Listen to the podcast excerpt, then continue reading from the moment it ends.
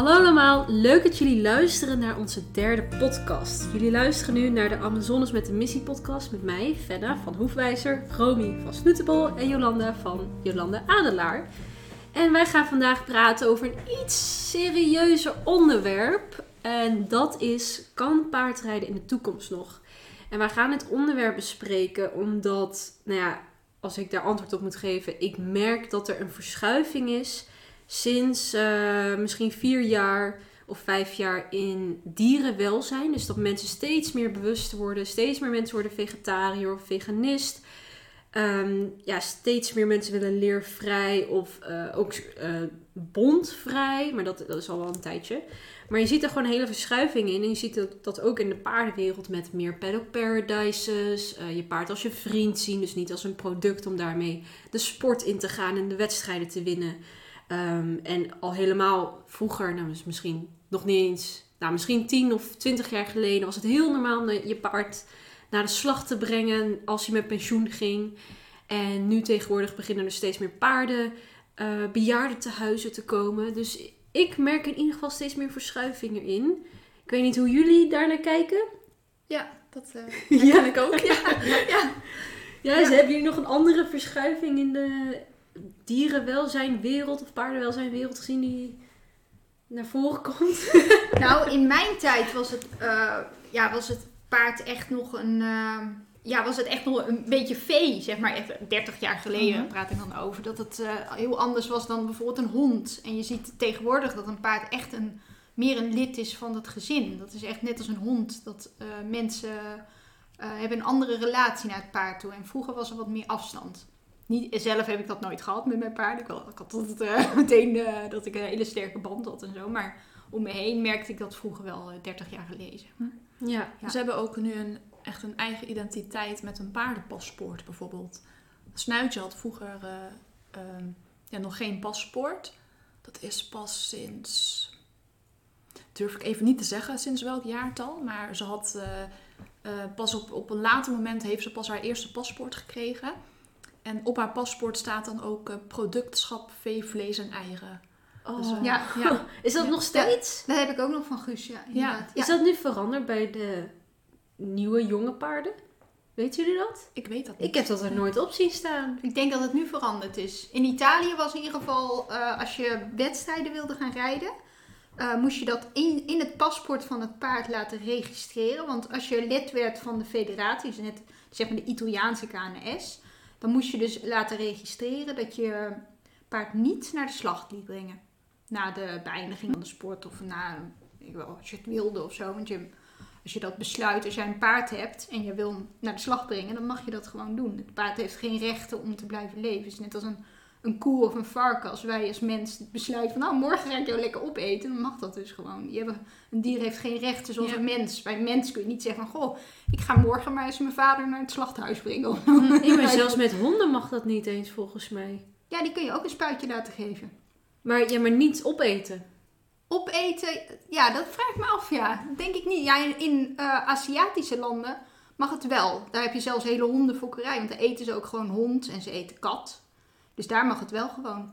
Ja, er zijn eigenlijk... hebben ze hele feesten eromheen. Uh, maar dat is hier in Nederland natuurlijk met andere dieren net Ja, zo. hier hebben wij dat weer met varkens of met uh, Kippen, koeien of met kalfjes. Want kleine babydieren, bijvoorbeeld met lammetjes. Lammetjes, inderdaad. Met volgens mij met Pasen of zo. In Italië is dat dan heel gebruikelijk om een heel schattig lammetje. En dan heb je daar allemaal leuke afbeeldingen van. Daarna heb je dan op je bord heb je de, het lichaam van zo'n onschuldig dier. Dus ja, ja. Tuurlijk. Nou, en ook, ik denk ook in de bewoording. Ik, ik ben heel erg tenminste vroeger toen ik klein was in mijn omgeving, hoorde ik heel vaak de volwassenen en dan vooral de oude mannen, hoorde ik het woord knol gebruiken.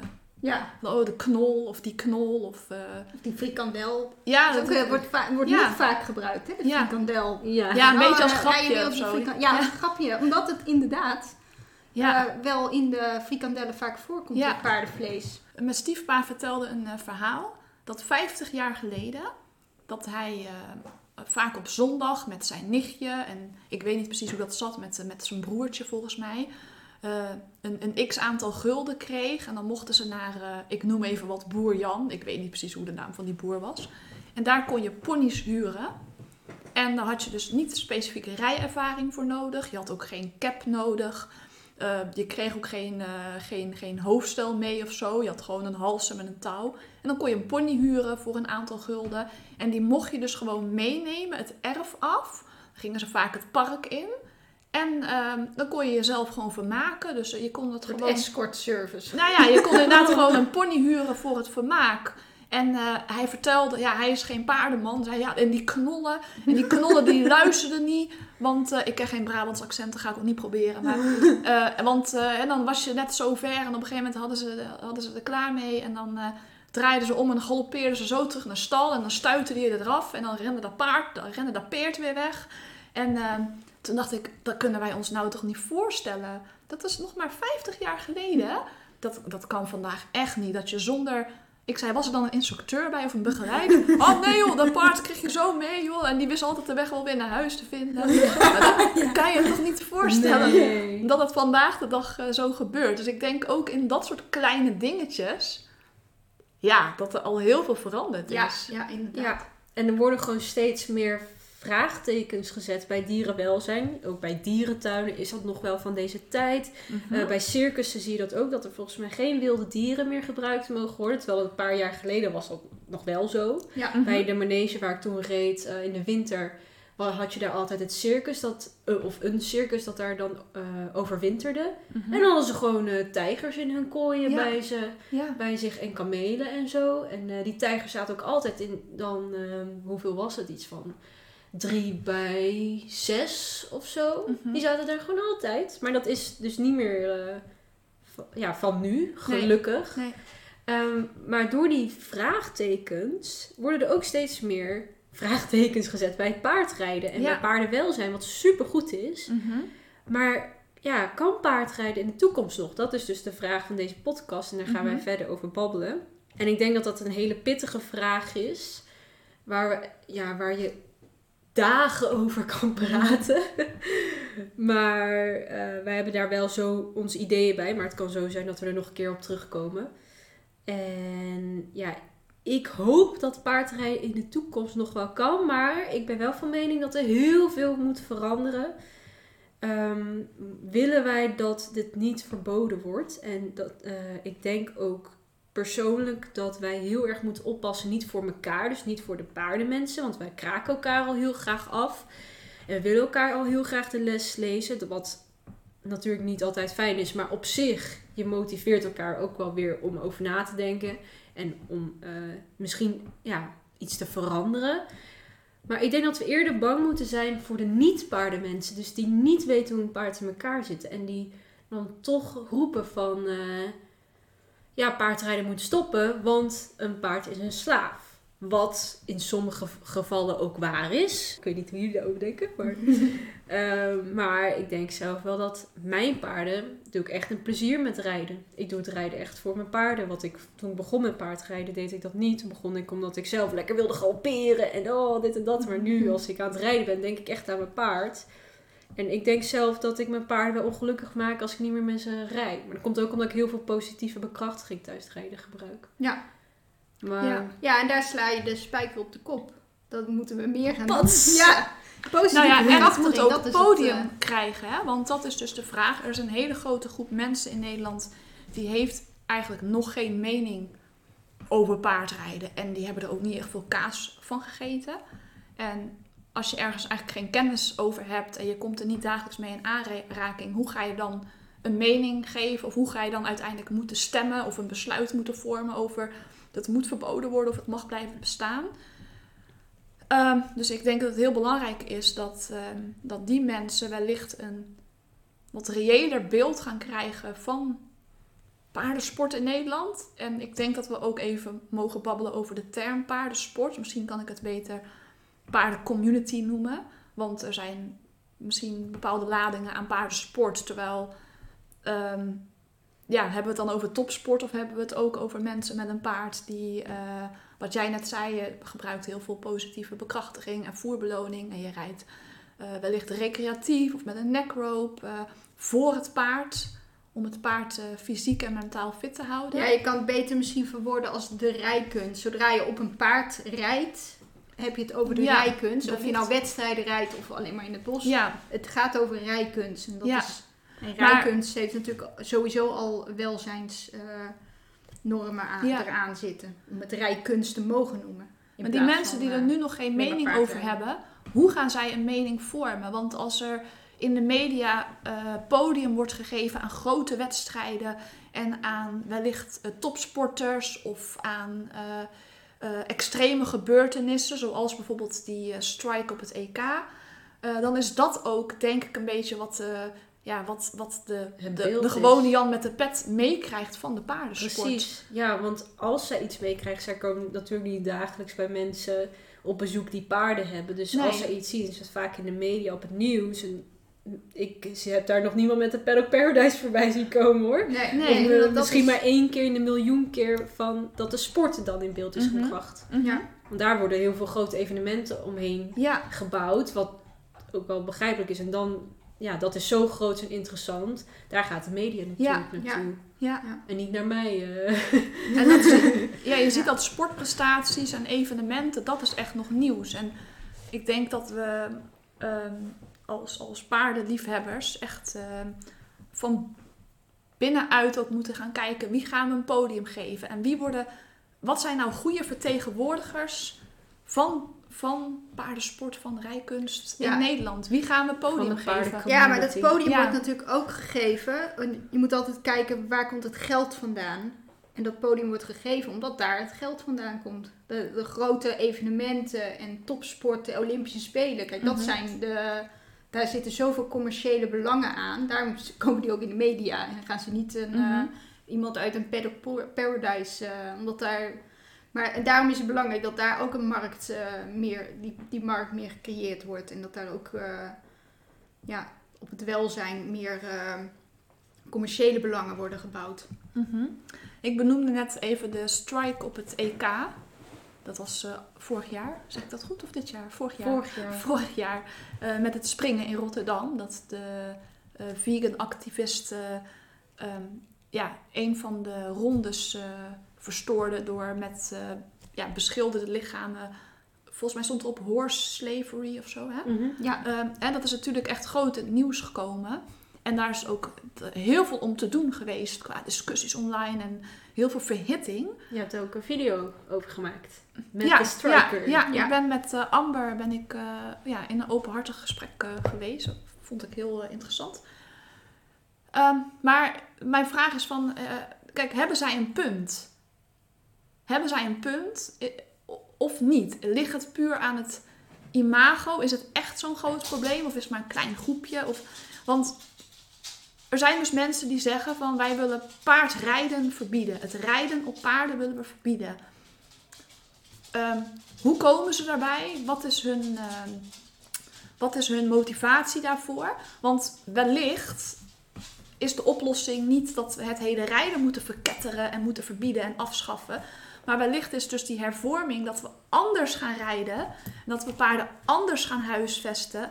En dat we wellicht wedstrijden op een andere manier gaan invullen. Wellicht is dat al genoeg oplossing om toch een eh, lange termijn samenwerking tussen mens en paard ja, te kunnen blijven ja ik behouden. denk dat dat toch... Ik ben zelf dus eh, vegan. En ehm, in de vegan gemeenschap heb je dus... eh, je hebt vegans die heel erg tegen paardrijden zijn. Maar je hebt ook vegans die gewoon paardrijden. Die zijn er ook gewoon. Die krijgen alleen vaak... Die komen wat minder in de media dan de vegan activisten. Ja, voor de echte...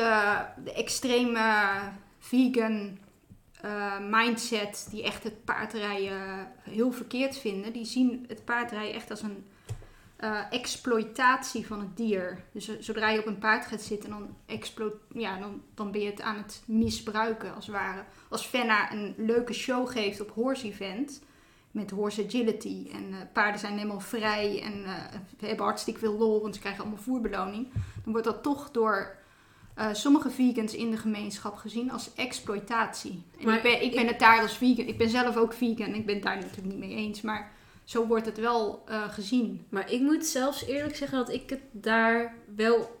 Ik snap het wel voor. ja, ja, ik snap het ook voor een deel. Zelfs ja. bij een show met horse agility en positieve bekrachtiging. Want het is toch een situatie waar een paard een beetje stressvol ja, wordt. Ja, ja, ik ja, snap sommige het ook wel, heel veel, sommige wat minder. Ja. Eh, of waar ze eh, natuurlijk, ze moesten ook wennen aan shows geven. Dus eerst gaf het heel veel stress. Ik heb mijn paarden in st- stressvolle situaties gebracht. Ja, ja. Maar dit is zeg maar nog niet eens het ergste. ja. Zeg maar, er zijn, en ik snap ook heel erg dat zij eh, bijvoorbeeld ehm, sporters, paardensporters, die hun paard echt gebruiken om zo ver mogelijk te komen, eh, dat zij dat wel exploitatie vinden, als je dat zo zegt, moeilijk woord. Eh, als, het gaat om dat, als het gaat om het ego van de mens, zeg maar. Snap je wat ik bedoel? Ja, Ja. alleen dat is iets wat niet heel meetbaar is. Ja. Want je kan niet in iemands hart kijken of iemand het puur doet voor zijn eigen ego. ja, maar als of je dat het- er een samenwerking, een een vriendschapssamenwerking is tussen een mens en vriendschapsband een dier. met een paard en daar gaat het om. En daar denk ik dat ehm, je moet gewoon kijken van mo- mogen we dan ook nog honden hebben? Daar moet je het eigenlijk mee vergelijken, want je moet eigenlijk eh, dezelfde eh, ehm, welzijns en eh, diepgang met het band van het dier, zoals een hond. eh, moeten we gewoon hebben met een paard. En dat kan ook veel. Wij hebben dat ook met onze paarden. Voor ons, wij gaan onze paarden niet verkopen als ze niet meer goed zijn in de sport. Of, of in laten slapen als ze eh, een of andere blessure hebben. Terwijl ze nog lekker in de wei kunnen, vrolijk kunnen zijn. Dat doen wij niet. Omdat wij, wij. Voor ons zijn onze paarden zijn gewoon een deel van de familie. Mhm. En dat is. Wij zijn heel veganistisch daarin, zeg maar. Maar er is natuurlijk ook een deel van de sport, die, bijvoorbeeld de renpaardensport, die als het paard, als het dier geen functie meer heeft, een commerciële functie, geen geld meer verdient.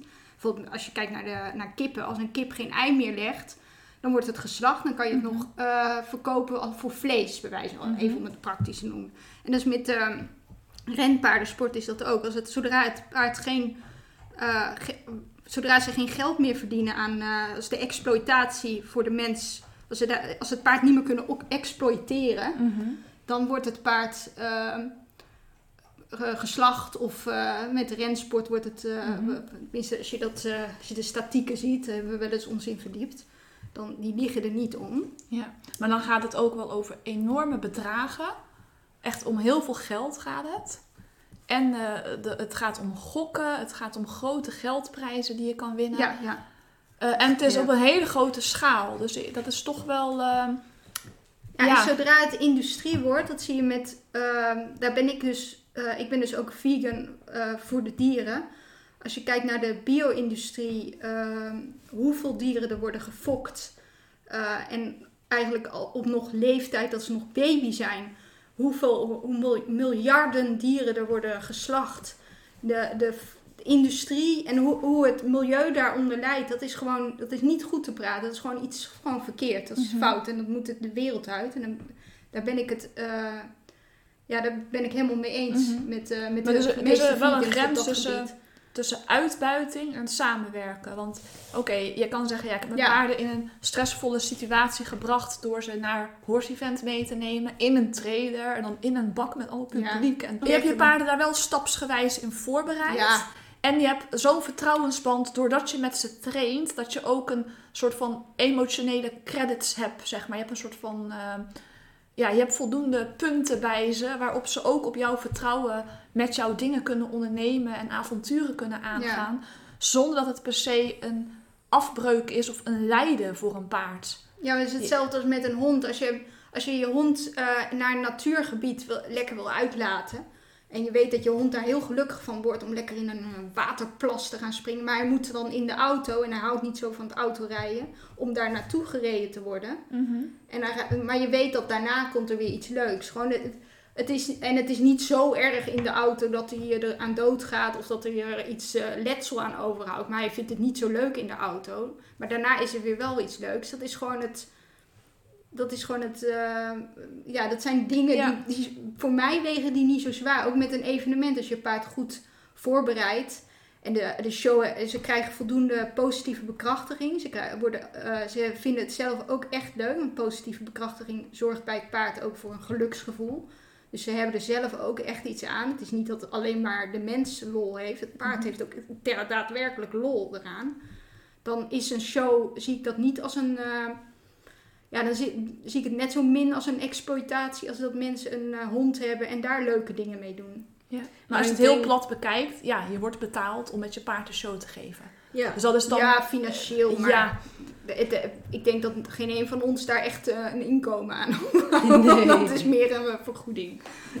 Ja, nee, maar ik denk eerlijk gezegd dat de vergelijking met een hond die je dan naar het bos brengt, waar die lekker helemaal in de plas kan spelen, maar dan wel in de auto moet zitten, wat hij niet zo leuk vindt, niet een hele goede vergelijking is met Nee, mijn paard naar de show. Maar dat, ik zeg het ook even ter behoeding voor de reacties die misschien nog Ja, kunnen ja, ja. komen. ja. Ja, ja, het is dan niet is het zo meer een buitenrit. Ja, misschien kom ik nog op een beter Ja, misschien inderdaad naar het strand toe gaan. Ja, ja. Mijn paarden moeten dan twee uur in de trailer staan, maar die vinden op het strand rijden echt fantastisch. Ja, dan moeten ze wel twee uur Mhm. op de trailer Ja, ja. staan. Ja. ja. Maar we zijn het er wel alle drie over eens dat, we, dat er hervorming nodig is, dat er verandering nodig is om Ja, überhaupt op de lange termijn, ja, om, om te zoeken naar een meer duurzame manier van eh, En dat, het eh, rijden op paarden. Ik denk dat wij daar als Amazones met de missie een hele belangrijke taak in hebben. Omdat ik heb ook met een onderzoek meegewerkt. En daar kwam uit dat. eh, uit het onderzoek kwam eigenlijk dat de, paarden, de huidige paardensport, die vandaag, hoe die vandaag geregeld is in de sector, dat dat eigenlijk alleen verlengd kan worden. Mhm. En dat was het eigenlijk. Dat was de uitkomst van Ja, het er onderzoek. is toch ook een keer. En ik- er is toch echt toen gezegd van de, om Ja. de paardensport te verlengen. Ja, te verlengen. En daar schrok Ja. ik heel erg van. Ja, ik dacht, evo, eh, evolutie, evalueren. Ja, evalueren. Weet ja. je wel, daar moeten we moeten evalueren. Ja, Met want- de paardensport niet verlengen, we Mhm. moeten veranderen. Ja, want- dan kunnen we de toekomst in. Maar de, er was gewoon geen toekomst voor de paardensport. Dat kwam er eigenlijk uit. Dat was nee, dan... want verlengen dat betekent dat er uiteindelijk wel een einde aan komt. Ja, ja Mhm. precies. En inderdaad, evalueren, jezelf verbeteren. Dat was mijn eh, idee, maar daar werd, hè, in dat onderzoek kwam dat niet. eh, want het onderzoek was eigenlijk alleen maar gericht om de, hu- de gevestigde orde Mhm. eh, in de sector, eh, hoe die eh, hun werk eh, doen. Mhm. eh, ja, dat die ver- daarin dan verlengd konden worden door een paar innovatieve aanpassingen en hier en daar een beetje wat meer welzijn. Mhm. Maar het ging niet over eh, het vernieuwen van de sector. En daar ben ik veel meer geïnteresseerd in, want ik geloof in de toekomst van de paardensport. Ja, en, de- en om, da- om, om die toekomst te hebben, moeten we eh, dingen anders gaan aanpakken. Want anders is het inderdaad alleen maar verlengen. Ik denk dat ook op de korte termijn er heel veel belangen zijn bij het behouden van de verdienmodellen zoals ze nu zijn.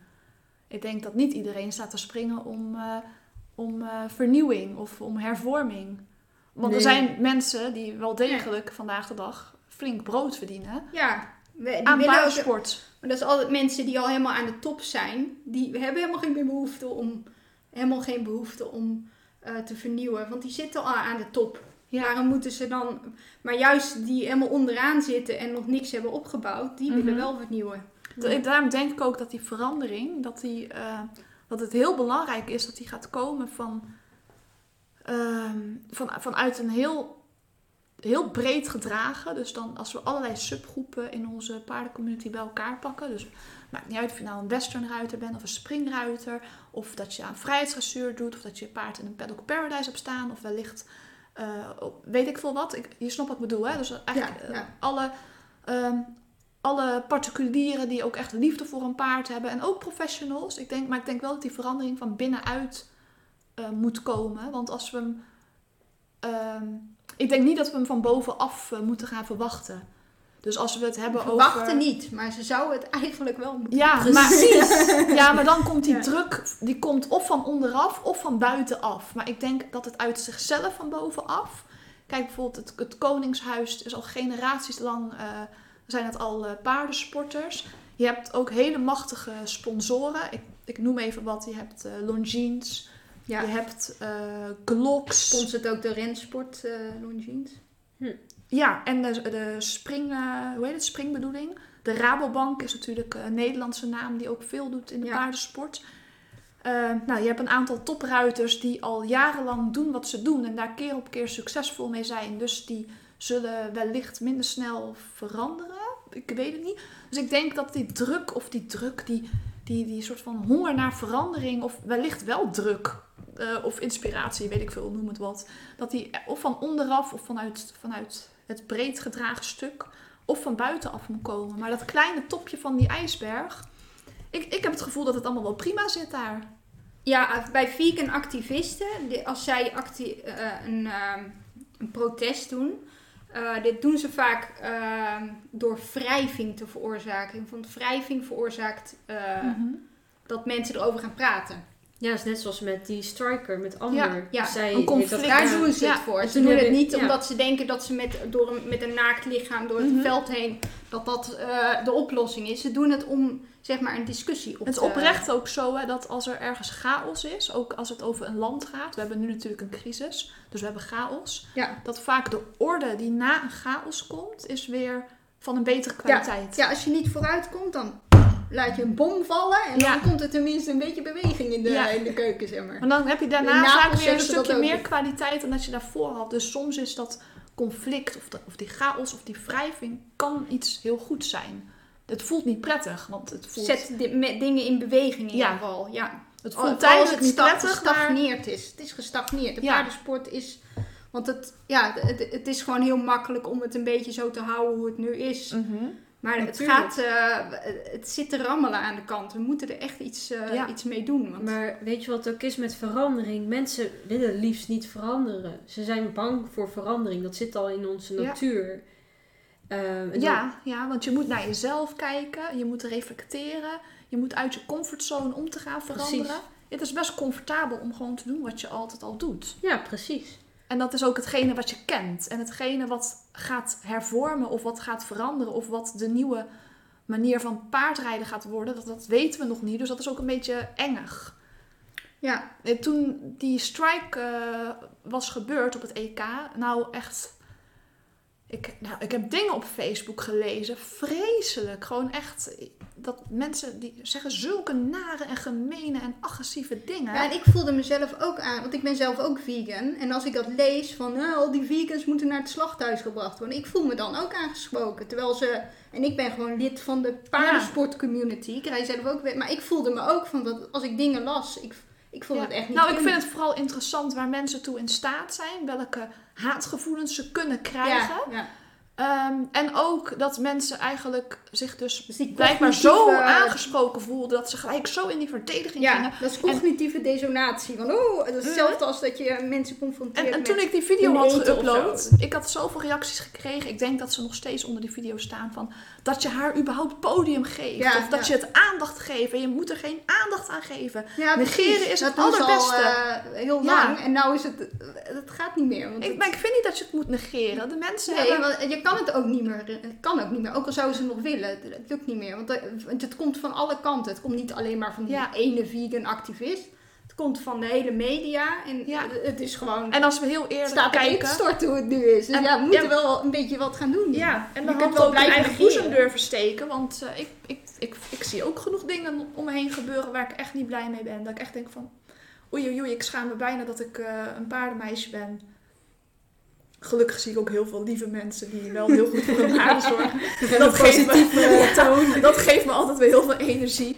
Eh, maar ja, ik, ik, vind, eh, ik vind wel dat we, dat we inderdaad eh, in gesprek moeten gaan. En ehm, ja, moeten Ja, gaan kijken naar Er moet verandering komen. Willen wij in de toekomst nog kunnen paardrijden? Mhm. En we kunnen dan ook zeggen, ja, maar waarom willen wij dan nog zo graag paardrijden? Want vroeger had je een paard voor het werk, op Mhm. het land of om te reizen. Ehm, en tegenwoordig heb je dat eigenlijk niet meer. Oh, je had ze Mhm. trouwens ook nog voor het leger. Mhm. Maar tegenwoordig heb je alleen nog politiepaarden die eh, werkpaarden zijn. Maar ik denk dat wij drieën wel een voorbeeld zijn voor dat wij het rijden voornamelijk echt voor onze paarden doen. We, ha- we halen er zelf wel plezier uit. Maar vooral als ons paard er plezier uit haalt. En ik denk dat dat een hele andere mindset is. En die mindset moet eigenlijk over de hele paardencommunity verspreid worden. Dat het paard vooraan staat Mhm. dat het paard ook paard mag zijn. We moeten denken aan paard. Ja, paard ja. En niet denken aan de sport en gebruiksvoorwerp en de punten halen. En Ja, dat begint eh, met. eh, je bent wat je eet. Als je al eh, op je bord al een desonatie hebt, een cognitieve desonatie, je, bent, je hebt er vrede mee dat je een, een, een dierenlijk aan het eten bent. En daarna eh, verwacht je wel van zo iemand dat ze een paard als een eh, waardevol leven zien. er zit al een, eh, ja, ik denk dat het daar toch begint met wat, als je die cognitieve desonatie al hebt, mensen die verzinnen smoesjes van ja, maar dat ze, ze hebben niet gezien dat het dier geslacht wordt, ze hebben het niet zelf geslacht, ze hebben het in de supermarkt gekocht, voor hun is het gewoon een stuk vlees, het is niet een dier voor hun. Uh, als daar al uh, in de hers, in hun, in zo'n brein van, zo, van de, uh, de meeste mensen, want de, de, meeste mensen eten gewoon vlees. als daar al zo'n afstand zit met een dier, dan kun je niet verwachten van zo iemand dat hij een paard helemaal vol ziet voor wat het is. Want die, ja. Ja, een beetje ja en nee. Want ik heb wel echt opre oprechte liefde altijd voor mijn paarden gehad. Ook in de tijd dat ik nog vlees had. Ja, dat heb ik ook gehad inderdaad. Ik ook. Ja, ja, ja daar heb je, dat is bij, ja, ja. inderdaad, dat heb ik ook. Nu uh, achteraf ja. heb ik wel het gevoel dat het allemaal wat meer uh, matcht, zeg maar. Dat mijn handelen, mijn gedrag meer matcht met wat ik van binnen voel. Ja. Maar ik kan nou niet um, erop terugkijken en zeggen van... oh, die tijd dat ik nog vlees at, was ik niet oprecht in de liefde voor mijn paarden. Ik was zeker wel echt oprecht in de liefde voor mijn paarden.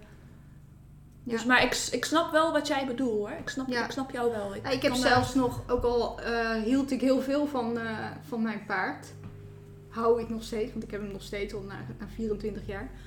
Ehm, had ik zelfs dat ik gewoon nog, eh, ik heb één keer dat geprobeerd, gewoon een keer paardenvlees had geprobeerd. Want dat lag dan eh, op een, eh, was bij een boer, waren we aan het eten. En toen zei hij, ja dat is een stukje paardenvlees, wil je proeven? Nou, mm, weet je en dan krijg je, toen ik nog vlees had, hè, dat is echt, toen was ik nog een kind. En gewoon die desonatie, hoe groot dat is. Dat je gewoon, op dat moment stond er eigenlijk niks. Voor mij was het gewoon een, je weet wel in een bepaalde hoogte dat het een paard is. Dat het hetzelfde dier is waar jij elke dag eh, mee samenwerkt. En op de andere hoogte zie je het als een product, als een, als, net als een stuk chocola of een mandarijn. Ja. Het is niet iets wat, eh, je hebt er niet die emotie- emotionele connectie Nou, mee. het heeft geen gezicht en het heeft, Het heeft geen naam. gezicht. En dat, ik kon Ja. dat inderdaad gewoon. En zo is het vandaag de dag natuurlijk. Als ik ook met vlees... Ik bedoel, eh, ik heb vrienden die zijn vleeseters. Het is niet dat ik... eh, dat ik die... eh, die kun je dan ook wat beter begrijpen. Want ik had vroeger ook gewoon dat ik heel anders tegen vlees aankeek dan vandaag. Today. Ik ga Engels praten. dan dat ik vandaag... Als ik vandaag naar de supermarkt ga... en ik loop langs de vleessectie... Eh, ik zie daar ehm, dieren, ehm, lichaamsdelen van Ja, dieren. want dat is ook zo. Het zijn ook, ja, ik zie, ik zie nu iets heel anders dan dat ik vroeger deed. Vroeger zag ik het een als... slagveld. Ja, nu, nu loop ik er snel voorbij. Ik hoef niet te lang naar te kijken. En dat, eh, Mhm. ja, dat is gewoon heel anders. Mhm. Maar inderdaad, het, ik hield ook heel veel van mijn paarden. Ook al at ik gewoon vlees. Dus daar heb je wel inderdaad een punt. Ja, het is niet Ja. dat je... Maar toch eh, merk ik eh, sinds dat ik die connectie heb gemaakt... Het is net als in de Matrix. Of je een blauwe of een rode pil neemt. Volgens mij is de rode pil dat je dan de, de echte wereld ziet hoe die is. Dan zie je de echte Matrix. En de blauwe is dan nog... Dan ben je nog in de fantasiewereld en... eh, weet je wel, de, de hallucinatie. En dan is alles goed. ja, en, eh, en als je dan als je eenmaal die rode pil hebt genomen en je ziet de wereld hoe die is, dan ga je ook die connecties leggen met andere dingen. Niet alleen met vlees, maar ook gewoon met, met, de, met de meest, ja, gewoon al met, met de kleding die je draagt. Ja. Dat je denkt van waarom eh, doe ik dit? Of eh, je gaat het, die connectie ga je met veel meer de- dingen maken. En ook, eh, ik denk dat voor, ook veel, voor veel mensen geldt met de connectie hoe ze tegenover paarden kijken. Ja, en je moet dus oprecht naar jezelf durven kijken. En dan bedoel ik echt diep van binnen. Dat je dat durft aan te gaan. En ik denk dat daar heel erg veel mensen eh, of nog niet klaar voor zijn. Of dat gewoon niet dat passeren, dat niet doen. Die zijn aan het functioneren, die zijn aan het leven. Die hebben een bepaald milieu om zich heen. En dat, dat blijft allemaal lekker draaien en dat werkt. Ehm, maar het is niet voor niets dat we in Nederland ook hele hoge, cij- hoge cijfers hebben als het gaat over burn-out en over depressie, over een laag zelfbeeld. Nederlandse vrouwen hebben bijvoorbeeld een heel laag zelfbeeld. Ehm, het is heel, ik denk dat het voor heel veel mensen heel moeilijk is om oprecht naar jezelf te kijken, naar je ziel. En ehm, ja, een soort van proces aan te gaan waarbij je denk ik ook je handelen, je gedrag gaat afstemmen op wat je echt van binnen voelt en vindt. En ik denk dat dat, dat, dat, dat wellicht voortvloeit in hetgene wat je eet of hetgene wat je doet. En Fenna zei net heel mooi van, ja, er moet echt iets gaan veranderen in die mindset. Maar dat maakt het ook gelijk zo moeilijk, want het is niet iets heel tastbaars wat we wellicht ehm, makkelijk kunnen veranderen. Nee, het is geen knop die je Nee. omdraait. Het gedrag van mensen, dat komt uiteindelijk toch voort vanuit je hart. Tenminste, dan zou het meest... eh, ik denk dat dat het, ja, het meest oprecht en duurzaam zou zijn. Dat mensen echt het van binnen echt ja, gaan... gaan ja, moet ik het- j- j- jullie snappen wat ik bedoel. Ja. Misschien kunnen jullie het uitleggen. Maar het moet echt denk ik vanuit het hart komen. En dat daar vervolgens het gedrag van de mensen op eh, gaat veranderen. Je kan ja, die verbinding die je met een paard aangaat. Van nou, wanneer doet iemand het nou voor zijn eigen ego? En wanneer is een persoon nou in een oprechte samenwerking met een paard? Dat is best een grijs gebied. Ja, ja. Nou, ik De- geloof zelf ook wel in, ehm, eh, in karma, in goede energie. Eh, en ik denk als je een paard eh, oprecht traint en je eh, zonder je ego en je forceert het niet en je, dat je juist ook in de, in de prestatie van je paard, ook in de- die dan in, op een sportmoment wordt beloond, dat, dat, dat je daar dan ook hoger mee scoort. Zeg Mhm.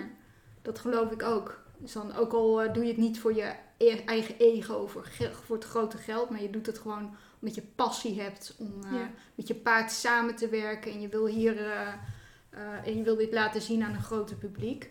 Ik denk dat, dat je dat, ja, dat, dat dat ook wordt beloond. En dat, het, dat mensen het ook voelen. Als jij Ja, op een grote wedstrijd bent en jij hebt het op een goede manier gedaan, bereikt met je paard. Dat het publiek voelt dat ook. Die, zelfs iemand die geen verstand van paarden Ja. heeft. Als ze kijken naar het, de expressie van een paard.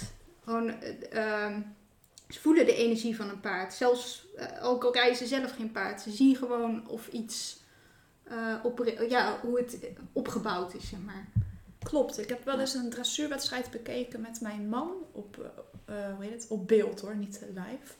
Maar hij wist gewoon te benoemen welke combinatie mooi was in Ja. zijn ogen. En welke ehm, ja, gewoon een soort van eh, op hete kolen aan het dansen was met heel Ja, veel ja, stress. dat heeft mijn man dus ook. Die heeft helemaal geen verstand van dressuur, Nee. maar toch voelt hij die dingen aan. Ja, ja. maakt is het paard trots? Is de, is de ja, hoe, ja, gewoon de energie? Hoe is de inwerking van de ruiter? Gaat dat allemaal vloeiend en harmonisch? Of is dat allemaal krampachtig en... uh, Ik Dat, denk eh, dat dat ook een instinct is van de mens. om- Een soort van overlevingsinstinct. Want je moet natuurlijk weten als je een dier voor je hebt. Of die eh, gespannen is en misschien kan aanvallen of ontspannen is. En je met rust laat. Of klinkt dat heel Ja. stom? Ja, dat klinkt, dat klinkt niet gek. Het zou ook kunnen zijn dat ze nog niet vertroebeld zijn door de technische kennis. Want wij hebben natuurlijk ook technische kennis over, trainen, over het trainen van paarden. Ja. Waardoor we wellicht al geneigd zijn om Ja. naar bewegingen en naar Ja, dit en naar dat. de impuls. Ja. En dan zie je een paard met zijn zwiepende staart, heel impulsief. Maar voor de rest is het... eh, Misschien een kind of een mens die helemaal niks met paardensport en- heeft. Die kijkt gewoon naar, die, naar de harmonie of zoiets. ja, ja. Ja. Ik heb trouwens een vraag voor jullie. Eh, want eh, nog even terug naar de vraag: kan paardrijden in de toekomst nog? Eh, ik had het net al een beetje besproken van waarom willen we dan zo nodig nog paardrijden? Maar als jullie ehm, nou denken van, oh, nou vandaag ga ik mijn paard rijden. Waarom rijden jullie? Waarom denk je dat dan? Waarom ga je dan op je paard rijden? Het verschilt. Soms ga ik op mijn paard rijden omdat ik een wedstrijd gepland heb. En dan denk ik van, nou laat ik dan ook maar een keer gaan rijden. Want ik kan me een beetje voorbereiden, anders kom je ook al onvoorbereid op wedstrijd. Wat heel vaak wel goed werkt bij mij. ja, ja, dan wordt ze Nederlands Ja, kampioen mee. ja. Maar ik, ik vind het persoonlijk niet rijden en dan eh, gaat ze op Nederlands kampioenschap. Ja. Ik, maar ik vind het heel leuk om te trainen. Ik vind het echt heel leuk om eh, vorderingen te maken. En soms maak ik die vorderingen in een stukje grondwerk.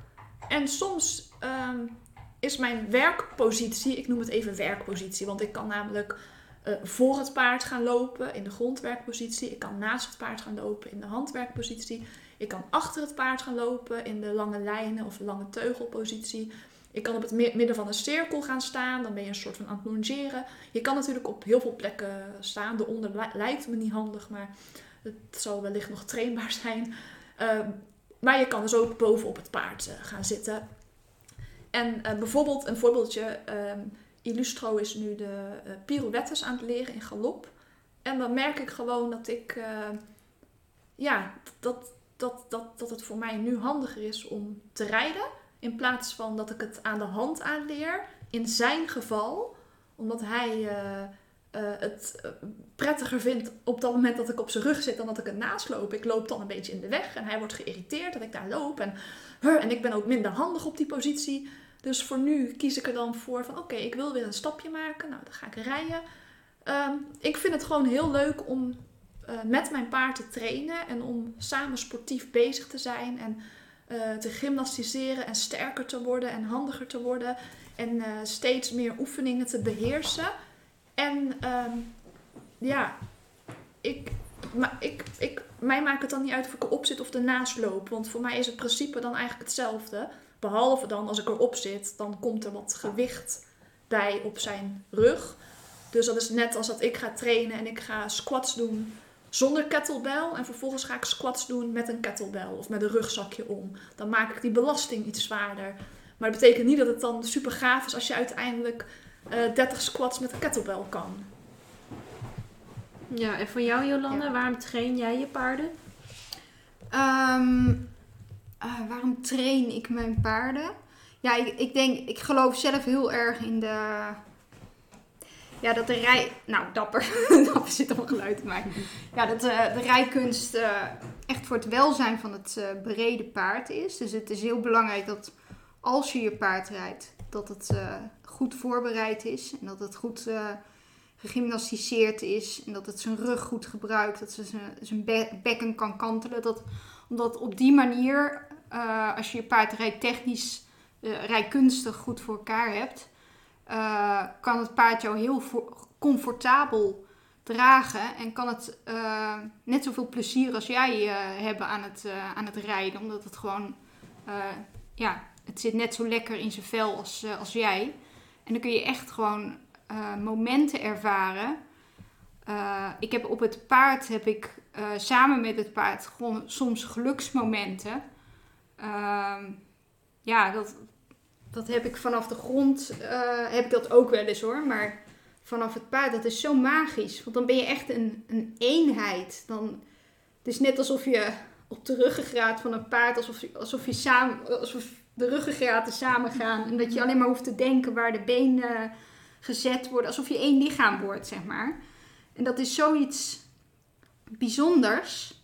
En dat geeft zo'n, eh, ook, ja, dat is voor mij... Exclusiviteit, of dat, een- dat een dier dat met jou samen wil doen, dat is zo'n exclusief iets wat eigenlijk heel weinig mensen kunnen voelen. Dat je denkt van, oh, ik mag dit gewoon voelen. Ja, zo. ja, het is zo magisch. Het is, eh, ja, het is misschien wel een beetje bij, bij Game of Thrones dan eh, eh, legt, eh, ik weet niet of jullie die eh, serie kennen, Eh, dan legt die eh, de koningin, eh, de Mother of Dragons, die legt wel eens uit van eh, hoe het is om op een draak te, te rijden. En dat is, zegt ze altijd van, nou, draken zijn geen slaven. En dat is, ehm, dat heb ik soms met mijn paarden. Als ze zo, als ze zo vrijwillig met je mee willen werken, dan zit je echt niet op een, een dier dat maar moet doen wat jij zegt. Dan, dan zit je op een, dan zit je op gelijke hoogte met je paard. En dan, eh ah dapper, je bent echt de hele tijd op het rondlopen. Ik kan helemaal niet uit woorden met jou. Volgens mij moet jij wat doen, want ik rook daar net ook al wat. Oh nee. Ja. Als het paard rijtechnisch, rijkunstig goed voor elkaar is, dan voel je zoveel kracht bij het paard. Je voelt niet dat hij moeite heeft om jou te dragen. Of dat hij, weet je wel, het kan eh, doen met jou wat het wil. Het kan er ook van doorgaan en je eraf boeken. Maar het wil met jou samenwerken. En dat gevoel van connectie, dat is gewoon... eh, dat, dat brengt dier en mensheid gewoon dichter bij elkaar. En ik denk dat eh, de, de paardensport, dat is zo'n bijzondere sport. Omdat het, eh, het is juist, juist een sport van de toekomst. Omdat het eh, de, de natuur en de mens een, een verbinding geeft. Die je bij geen enkele sport zo, zo diep gaat als bij paardensport. Daarom is het juist En daar gaat niemand, de tegenwoordige paardensport, die doet daar niks mee, maar daar zit het. Wij zijn ook heel kwetsbaar als je op een paard zit eigenlijk. Want wat jij zegt, ze kunnen ons er zo afbokken en... eh, Ja, Het is een stukje kwetsbaarheid. Je moet jezelf ten eerste ook, je moet jezelf ook echt openstellen. Je moet durven ontspannen en loslaten, want anders krijg je nooit een goede flow van de beweging. Maar je zit wel op een enorm sterk dier en je zit wat hoger boven de grond. Dus we stellen ons in een bepaald opzicht best, best kwetsbaar op. ja. En om dat dan te laten samenwerken, dat ja. En ook de hartslag van ons, dat, eh, er zijn onderzoeken naar gedaan, dat de hartslag van het paard en van de ruiter, dat die, ehm, als een ruiter heel nerveus is en de hartslag is eh, verhoogd, dan kan het paard daar heel erg op reageren. Omdat ze dat, het paard is heel gevoelig, weet je, een klein vliegje op de Mhm. huid kunnen ze al voelen. Eh, ze kunnen eh, hele kleine eh, gewichtsverplaatsingen op hun rug kunnen ze voelen. De hartslag voelen ze, eh, hebben ze ook, ehm, reageren ze in geval op met gedrag. Ehm, en dat zijn wel hele mooie dingen, want als je echt een eenheid bent met je paard en de hartslag samen met je paard is helemaal in harmonie. Ja, dat is iets eh, wa- wat wij alleen maar als Amazones kunnen ervaren. Mhm. En ik denk dat we dat alle drie wel een keer hebben meegemaakt. Dat je zo, oh, dat je denkt, van, jee. Ja, Vaak is het bij een training of zo, als, niemand, als je helemaal alleen bent. En dan kun je helemaal op je paard concentreren. Dat is, ja, daar, ja, daar doe ik het eigenlijk voor. Ja. Maar Ja. Fenna, wat is voor jou eh, een drijfveer om uit huis te vertrekken? Je rijdt naar stal en je denkt vandaag ga ik rijden. Wat is voor jou dan een eh, motivatie om te gaan rijden in plaats van wellicht iets anders te gaan doen? Om mijn paard te gymnastiseren. En om mentaal ook te trainen. Mijn paarden die eh, eh, vinden het echt lekker om gereden te worden.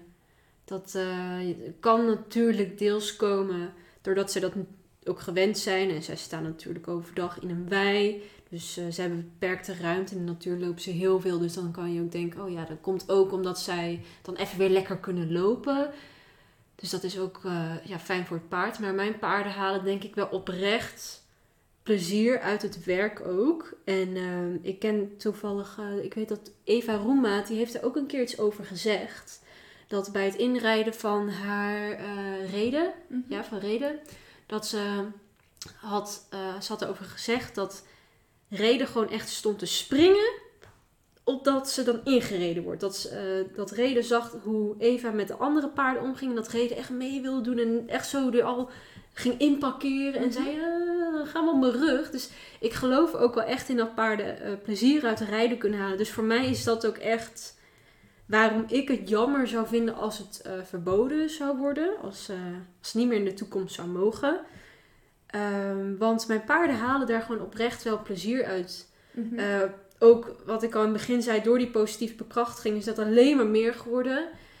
En Ja, we moeten wel oog hebben voor de emoties. Dat is denk ik ook eh, een heel belangrijk iets. Want een paard kan op het inrijden of op het rijden aan zich... kan die een, eh, heel veel spanning ervaren en iets wat niet zo leuk is of negatief. Dat kan komen door de manier van trainen en hoe dat de trainer eh, emoties van het paard signaleert en interpreteert en daar naar handelt. En als je dan een trainer bent die daar op een goede manier oog voor heeft en daar, weet je, met bijvoorbeeld positieve bekrachtiging en het erkennen van de emoties van het paard en eh, maatwerk, dus dat het paard rustige stapjes opbouwen die bij dat paard passen, dan kunnen ze er denk ik een hele positieve associatie aan hebben. Bijvoorbeeld als een jong paard ziet dat de, dat de trainer met andere paarden aan het trainen is en dat er dan een soort van wolk van allemaal positiviteit, een soort van bubbel rondom die paarden hangt van oh dit is gaaf. Ik denk dat dat heel aanstekelijk werkt. ja, dat heb ik Ja. met Horse Agility zelfs. eh Noora is altijd een heel angstig paard geweest. Zag altijd bakkabouters. En eh, ik doe dan Horse Agility met Moos. Dus allemaal met eh, gekke obsta ja, obstakels. Dus met vlaggen, zeilen. En dan ging, ging dat gewoon met Moos in de wei doen. Want Moos vindt het allemaal fantastisch. Is nergens bang voor. En Noora die was in het begin helemaal... Nee, een vlag, een zeil. Oh, ik ga zo ver mogelijk hier vanaf staan. En zij zag dat Moos er super veel plezier in had. Lekker in vrijheid deed.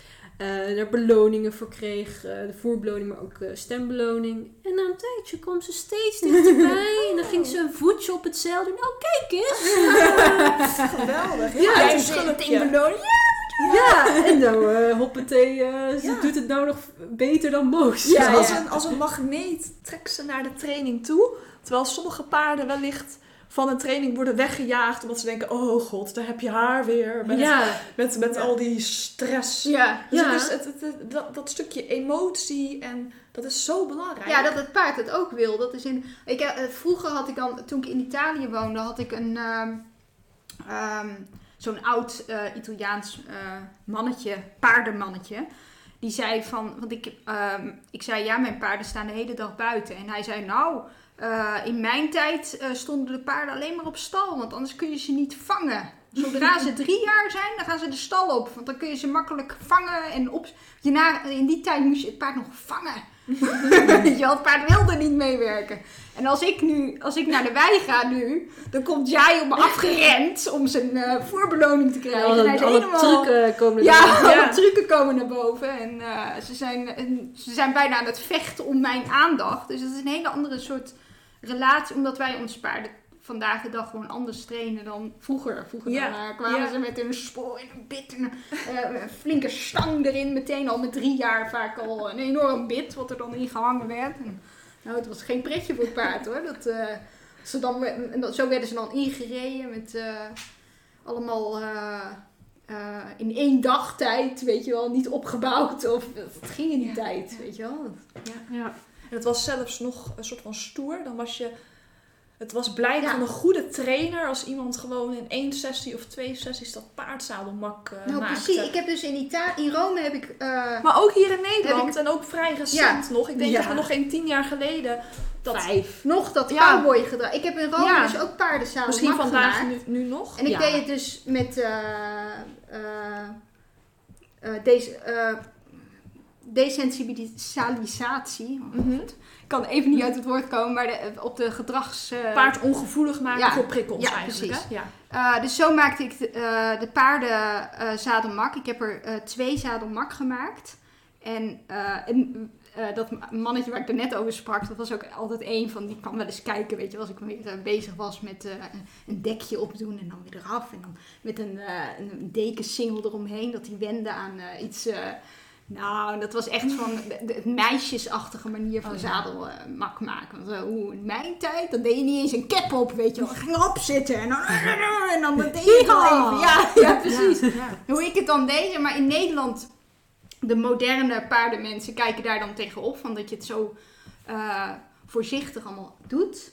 En eh, in de macho, ouderwetse manier, daar, daar wordt er juist op neergekeken op die manier. Ja. Want dat is gewoon, ja, dat, weet je wel, dat is voor mietjes. Ja. ja, en dan is de vraag, wil je het compliment van je paard of wil je het compliment van de mensen om je heen? Ja, Van, oh, wat knap dat jij hem een week... eh, of ja, soms ook bij ons eh, kan je ze eh, komen voor zadelmak maken. Na een maand krijg je ze terug. Helemaal, alle knoppen erop. Alle knoppen. ja, ja, ja. ja, ja. Dat is een hele business. Ik wilde nog iets vertellen over dat circus, waar we aan het begin het even kort over hadden. Mhm. Want ik heb daar een klein beetje algemene informatie over opgezocht. En ik vind het namelijk heel erg interessant, omdat ik oprecht, eh denken jullie, ook overlappingen zie. Ja. Als we kijken naar onze eh, paardensport. Ehm, want in 2008 is het onderwerp over wilde dieren in circus, circussen is echt eh, opgeleid in de media. Ze kwam ook op het nieuws en in kranten, noem het maar op. Dat was in 2008. En in 2015 is het verboden geworden. Dus hij is ongeveer zeven jaar overheen gegaan. Dat is niet eens zo heel lang. Het kost natuurlijk tijd om iets te veranderen, maar als je zo op terugkijkt, denk je, nou, dat is allemaal niet zo lang. In 2009 hebben ze een onderzoek gedaan. Dat is onder andere door de Universiteit in Groningen gedaan. En eh, daar in dat onderzoek, dat kan je allemaal online vinden, daar spreken ze vooral over de intrinsieke waarde van het individuele dier. En ze gebruiken termen zoals de performancepraktijken. En ehm, wat ik ook heel interessant vond om in dat onderzoek te lezen, was dat er dus eh, aan de ene kant mensen zijn die het hebben over welzijn en over die intrinsieke waarde van een individueel dier. En aan de andere kant het tegengeluid, ehm, dat ging vooral over dat het culturele en historische waarde had. Nou, dat horen wij natuurlijk ook. Hè, van zo noemen we het al jaren. En het paard is in onze Ja, Nederlandse geschiedenis en cultuur en dat, eh, en dat koningshuis. En dat is natuurlijk belangrijk. Onze, ik denk ook onze historische en culturele waarden met een paard. Eh, en ook een van de tegengeluiden was dat ze al generaties lang in gevangenschap leven en dat ze gewend zijn ja. aan het leven met mensen. zijn er geen goede tegengeluiden. Want eh, ja, dan kun je natuurlijk, dat kun je afbreken, die tegengeluiden. Ja, en ehm, pas in 1981 heeft de overheid eh, erkenning gegeven aan het individuele dier. Eh, dus het, zeg maar dierethiek is eigenlijk, dan heb je het over het morele handelen, eh, is eigenlijk een heel modern begrip. Voorheen werd in Nederland eigenlijk het immorele gedrag tegenover dieren vooral in verband gebracht met wat het dan voor effect wat het dan voor effect zou kunnen hebben op mensen onderling. Dus bijvoorbeeld, stel een man eh, die eh, eh, mishandelt zijn hond, dan is er ook waarschijnlijk een verhoogd risico dat hij bijvoorbeeld zijn vrouw of zijn kinderen in elkaar zou slaan. Ja, Hè? Dus dan Ja. dat vooral ja, iets wat in de gaten gehouden moet Ja. worden. Maar pas in 1992, dus dat is, ik bedoel, toen was ik drie jaar oud, dat heb ik nog meegemaakt. Niet bewust. Ik niet. Maar dat is eigenlijk heel, dat is eigenlijk hartstikke kort. Dat is echt helemaal niet lang. In 1992 is er een wetgeving eh, gekomen eh, voor gezondheid en welzijn voor dieren. Dus dat is eigenlijk allemaal vrij eh, recent. Dus ja. we hadden het in het begin ook van, nou, wat is er dan in de afgelopen jaren allemaal veranderd? Ehm, di- dit zijn ook dingen. En als we dan naar het circus kijken, daar hebben ze het over performancepraktijken. Ehm, het verschil met bijvoorbeeld een dierentuin is dat er in het dierentuin ehm, eigenlijk hun bijvoorbeeld dat er meer zorgspecifieke zorg kan worden ehm, gegeven aan een dier. Dus meer een natuurlijke leefomgeving. En de dieren hoeven niet zozeer te trainen voor een show of voor een prestatie. En in het circus hebben ze, ja, eigenlijk kunnen ze minder van hun natuurlijke gedrag eh, laten zien. Ze kunnen niet fourageren, dus eten sprokkelen. Ze hebben niet hun natuurlijke klimaat en leefomgeving. Maar ze kunnen zich ook niet eh, voortplanten. Of ehm, ja, ze kunnen ook niet migreren bijvoorbeeld. Dus sommige dieren die, die trekken heel veel. Dat kan allemaal niet. Dus ehm, dat, dat waren wel argumenten van, nou, waarom is een wild dier in een circus dan eh, verleden tijd eh, eigenlijk, of bijna verleden tijd. Nou, inmiddels is het verleden tijd.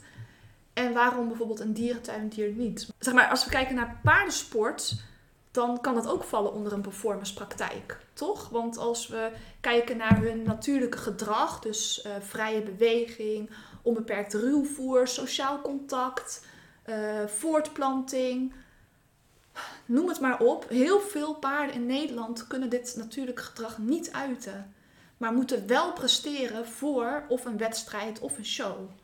Dus ja, dan vraag ik me af, waar, waar ligt dan het verschil met een circusdier? Wellicht omdat een paard niet als een wild dier wordt gezien, maar al meer als eh, onder vee valt of zo. Eh. Ik weet niet hoe is dat? Gedomesticeerd. Ja, precies. Dankjewel. Ja. ja. Ja. Dus, ehm, nou, ik vond het gewoon interessant. Lang verhaal kort. Ik vond het vooral interessant dat het in 2008 echt is opgeleid. Dat ze er in 2009 een onderzoek aan- hebben gewijd. Dat het in 2015 officieel verboden is geworden. En dat Nederland pas sinds 92 een wetgeving kent voor de gezondheid en welzijn voor dieren. Ehm, dus dat vond ik eigenlijk heel interessant en allemaal heel ehm, vrij recent eigenlijk Ja. nog. Ik denk dat veel van onze luisteraars eh, Toen geboren werd. ja, Ja, Nou, je niet allemaal. dat, allemaal. meegemaakt. Je Ja. ziet eigenlijk in de geschiedenis van de afgelopen honderd jaar dat de mens steeds empathischer is geworden. Dus eerst was het eh, empathisch naar mensen toe. Want in het verleden, honderden jaren geleden, waren mensen ook naar elkaar toe eh, minder empathisch. Als jij niet tot een bepaalde groep hoorde, dan was jij al een minder mens dan een ander mens, zeg maar. Mhm. Of dan eh, als jij buiten de groep viel, dan ben je een slaaf en dan, had je helemaal, dan mocht je, mochten andere mensen doen met jou wat, wat ze wilden. En dat zie je steeds meer dat nu ook, ja, later vrouwen werden ook eh, steeds meer eh, eh, als een eh, volwaardig eh, leven gezien. En, Dat is ook nog vrij recent allemaal. dat is vrij recent. Al- Als we het over ja. Nederland hebben, hè, want Ja. kijk, Ja. ehm, Nee, nou, dat is nog steeds als- aan de gang. Die, Ja. die empathische ontwikkeling naar elkaar en dus naar mensen toe en naar dieren toe. We- je ziet eigenlijk pas als ze volwaardig empathisch naar. Als je volwaardig empathisch naar mensen bent, dat je eigenlijk dan pas de stap naar die. Want dieren komen altijd eh, vaak als, eh, als het minst belangrijke uit de, uit de verf. Bij veel eh, wetten en dat va- die zijn vaak als laatste dat ze worden meegepakt als er een positieve ontwikkeling is. Een wetgeving of. ja. Ja, ik heb trouwens ook nog wat nummers, wat getallen die ik kan voorlezen. Want ehm, die vraagtekens die dan worden gesteld en waarschijnlijk later ook bij de paarden, bij het paarden ehm, community en paardensport. Eh, op wie heeft dat dan invloed? Nou, eh, Kennisbank Sport en Bewegen heeft een keer eh, cijfertjes opgeschreven. Volgens mij komt het een beetje uit eh, 2016 ongeveer, dus niet heel lang geleden. Maar er zijn in Nederland 1,2 miljoen paardensport geïnteresseerden. 500.000 actieve paardensporters. 7300 paardenevenementen per jaar. Dat is nu wat minder. Ehm, Heel vervelend. Ik weet het, die pootjes. Ze gaat nou liggen hoor. Ze gaat op de bank. Er zijn 450.000 paarden. 450.000, echt heel veel. En 500.000 actieve paardensporters. Dus bijna voor iedere paardensporter een eigen paard. Ja, voor 50.000 dan niet. Nee, die, dat moeten bijrijders worden of zo. Ja. En dan heb je 6600 paardenbedrijven, waarvan 1000 maneges. Heel veel, zo in Nederland. En even denken, ja, dan nog iets over 18 medailles. Maar er staat ook nog bij: Het KWPN-paard is het beste presterende sportpaard ter wereld. En dat is niet waar. Maar goed, daar gaan we het een andere keer misschien over hebben. Goed plan. en De Nederland. cijfers kloppen niet. Ja, en Nederland is het grootste paarden-exportland ter wereld. Oké, nou dat, eh, dat even tussendoor. Is Nederland het grootste paardenexportland ter wereld? Dat staat hier. Vol- Volgens de Oké. eh, Kennisbank Sport en. Bewegen. Hmm. Nou ja, dat- Interessant. ja, interessant. Maar eh, dit is dus die invloed, of zou invloed hebben op deze mensen, eh, deze cijfers, deze paarden en deze Mhm. bedrijven. Daarbij is het er niets mee eens. Nee. Dat En- klopt niet hè. Ik had dan ook meteen een vraag aan jullie. Mhm. Als het verboden wordt, het paardrijden, wat zouden jullie dan doen? Ligt aan de consequenties van het verbod. Stel je krijgt een boete van 2000 euro als eh, je zien paardrijden. Ja, ligt aan de pakkans ook, hè? Als ik het paard aan huis heb, dan eh Maar ga ik stiekem paardrijden hoor. Dag. Dus jij denkt niet meteen, ehm, als ze zeggen ja, paardrijden is verboden, dan denk je niet meteen, oké. Het ligt heel erg... Ik denk dat het heel erg aan ligt hoe de...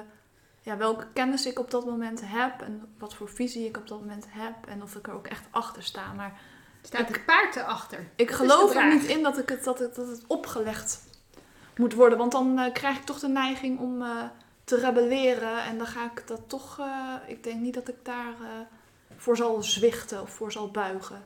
Dan gaan ze je een positieve P geven met een boete. Nou, ugh, nee, daar krijg ik al helemaal jeuk van. Ik hoop niet dat we het gaan Juist mee... tegen Ik hoop dat we het niet gaan meemaken. Ik hoop dat we echt eh, met z'n allen eh, ja, van binnenuit eh, het kunnen gaan hervormen. En dat we de wereld kunnen laten zien ja, hoe, hoe mooi en positief het kan zijn. En dat, dat het geen zonde of geen. dat het geen. ehm, hoe heet zoiets? Ehm, dat het niet iets crimineels gaat worden om straks Ja. op je paard te rijden. Ja. Ik zie het ook niet gebeuren. Ik denk niet dat ik het ga meemaken. Dat Nee. ik het actief nog ga meemaken. Wellicht de generatie Ja. hierna. Maar zolang er nog zoveel eh, geldbelangen en belangrijke, machtige personen aan paardrijden doen, dan hoef ik me als eh, kleine vis niet eh, bang te maken. Nee, Maar- als je opnieuw geboren wordt en je kom- wordt over 100 jaar geboren en je, je zit dan eh, in een eh, wereld waar paardrijden iets crimineels is, dan ga je waarschijnlijk ook niet zo ontwikkelen in het paardrijden. Want dan, dan is het al niet iets waar je op aangemoedigd wordt. Zeg maar. Wat, wat, zou, wat zouden jullie doen? Eh, wat zou ik doen? Ehm, ja, ik vind het zo'n bizar iets als paardrijden verboden wordt. Eh, ik heb inderdaad ook wel dat rebelse, zoals Romy, dat eh, als, eh, als iets eh, verboden wordt wat eigenlijk niks fouts in, eh, in zich heeft. En wat niet een ander eh, tot last heeft en ook het paard niet tot last is.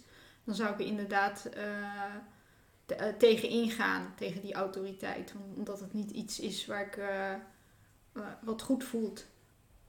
Dus dat, eh, ja. Het is wel afhankelijk van de consequentie. Want als je vast wordt gezet en je kan daardoor niet meer voor je paarden zorgen, ja, ja, dan is het me natuurlijk niet waard. Want ik heb wel een verantwoording naar Ja. mijn paarden toe. Maar ik zou kunnen Ja. leven zonder, zonder paardrijden. Dat zou je paarden houden?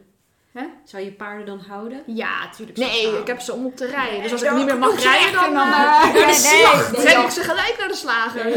Ik zou wel zonder kunnen, maar Dat is niet eens in me als opgekomen. het zo wordt opgelegd, dan is het toch weer wat anders. ja. Ik zou wel zonder paardrijden kunnen. Dat het, eh, ja, ik, ik hou net zoveel van paarden Ja. als ik er niet op rijd. Het is niet dat ik... Het gaat dan om het principe dat het wordt verboden Ja. en dat het je wordt opgelegd, terwijl wij niet vinden dat het iets crimineels is of dat het iets schadelijks is, mits, mits je het.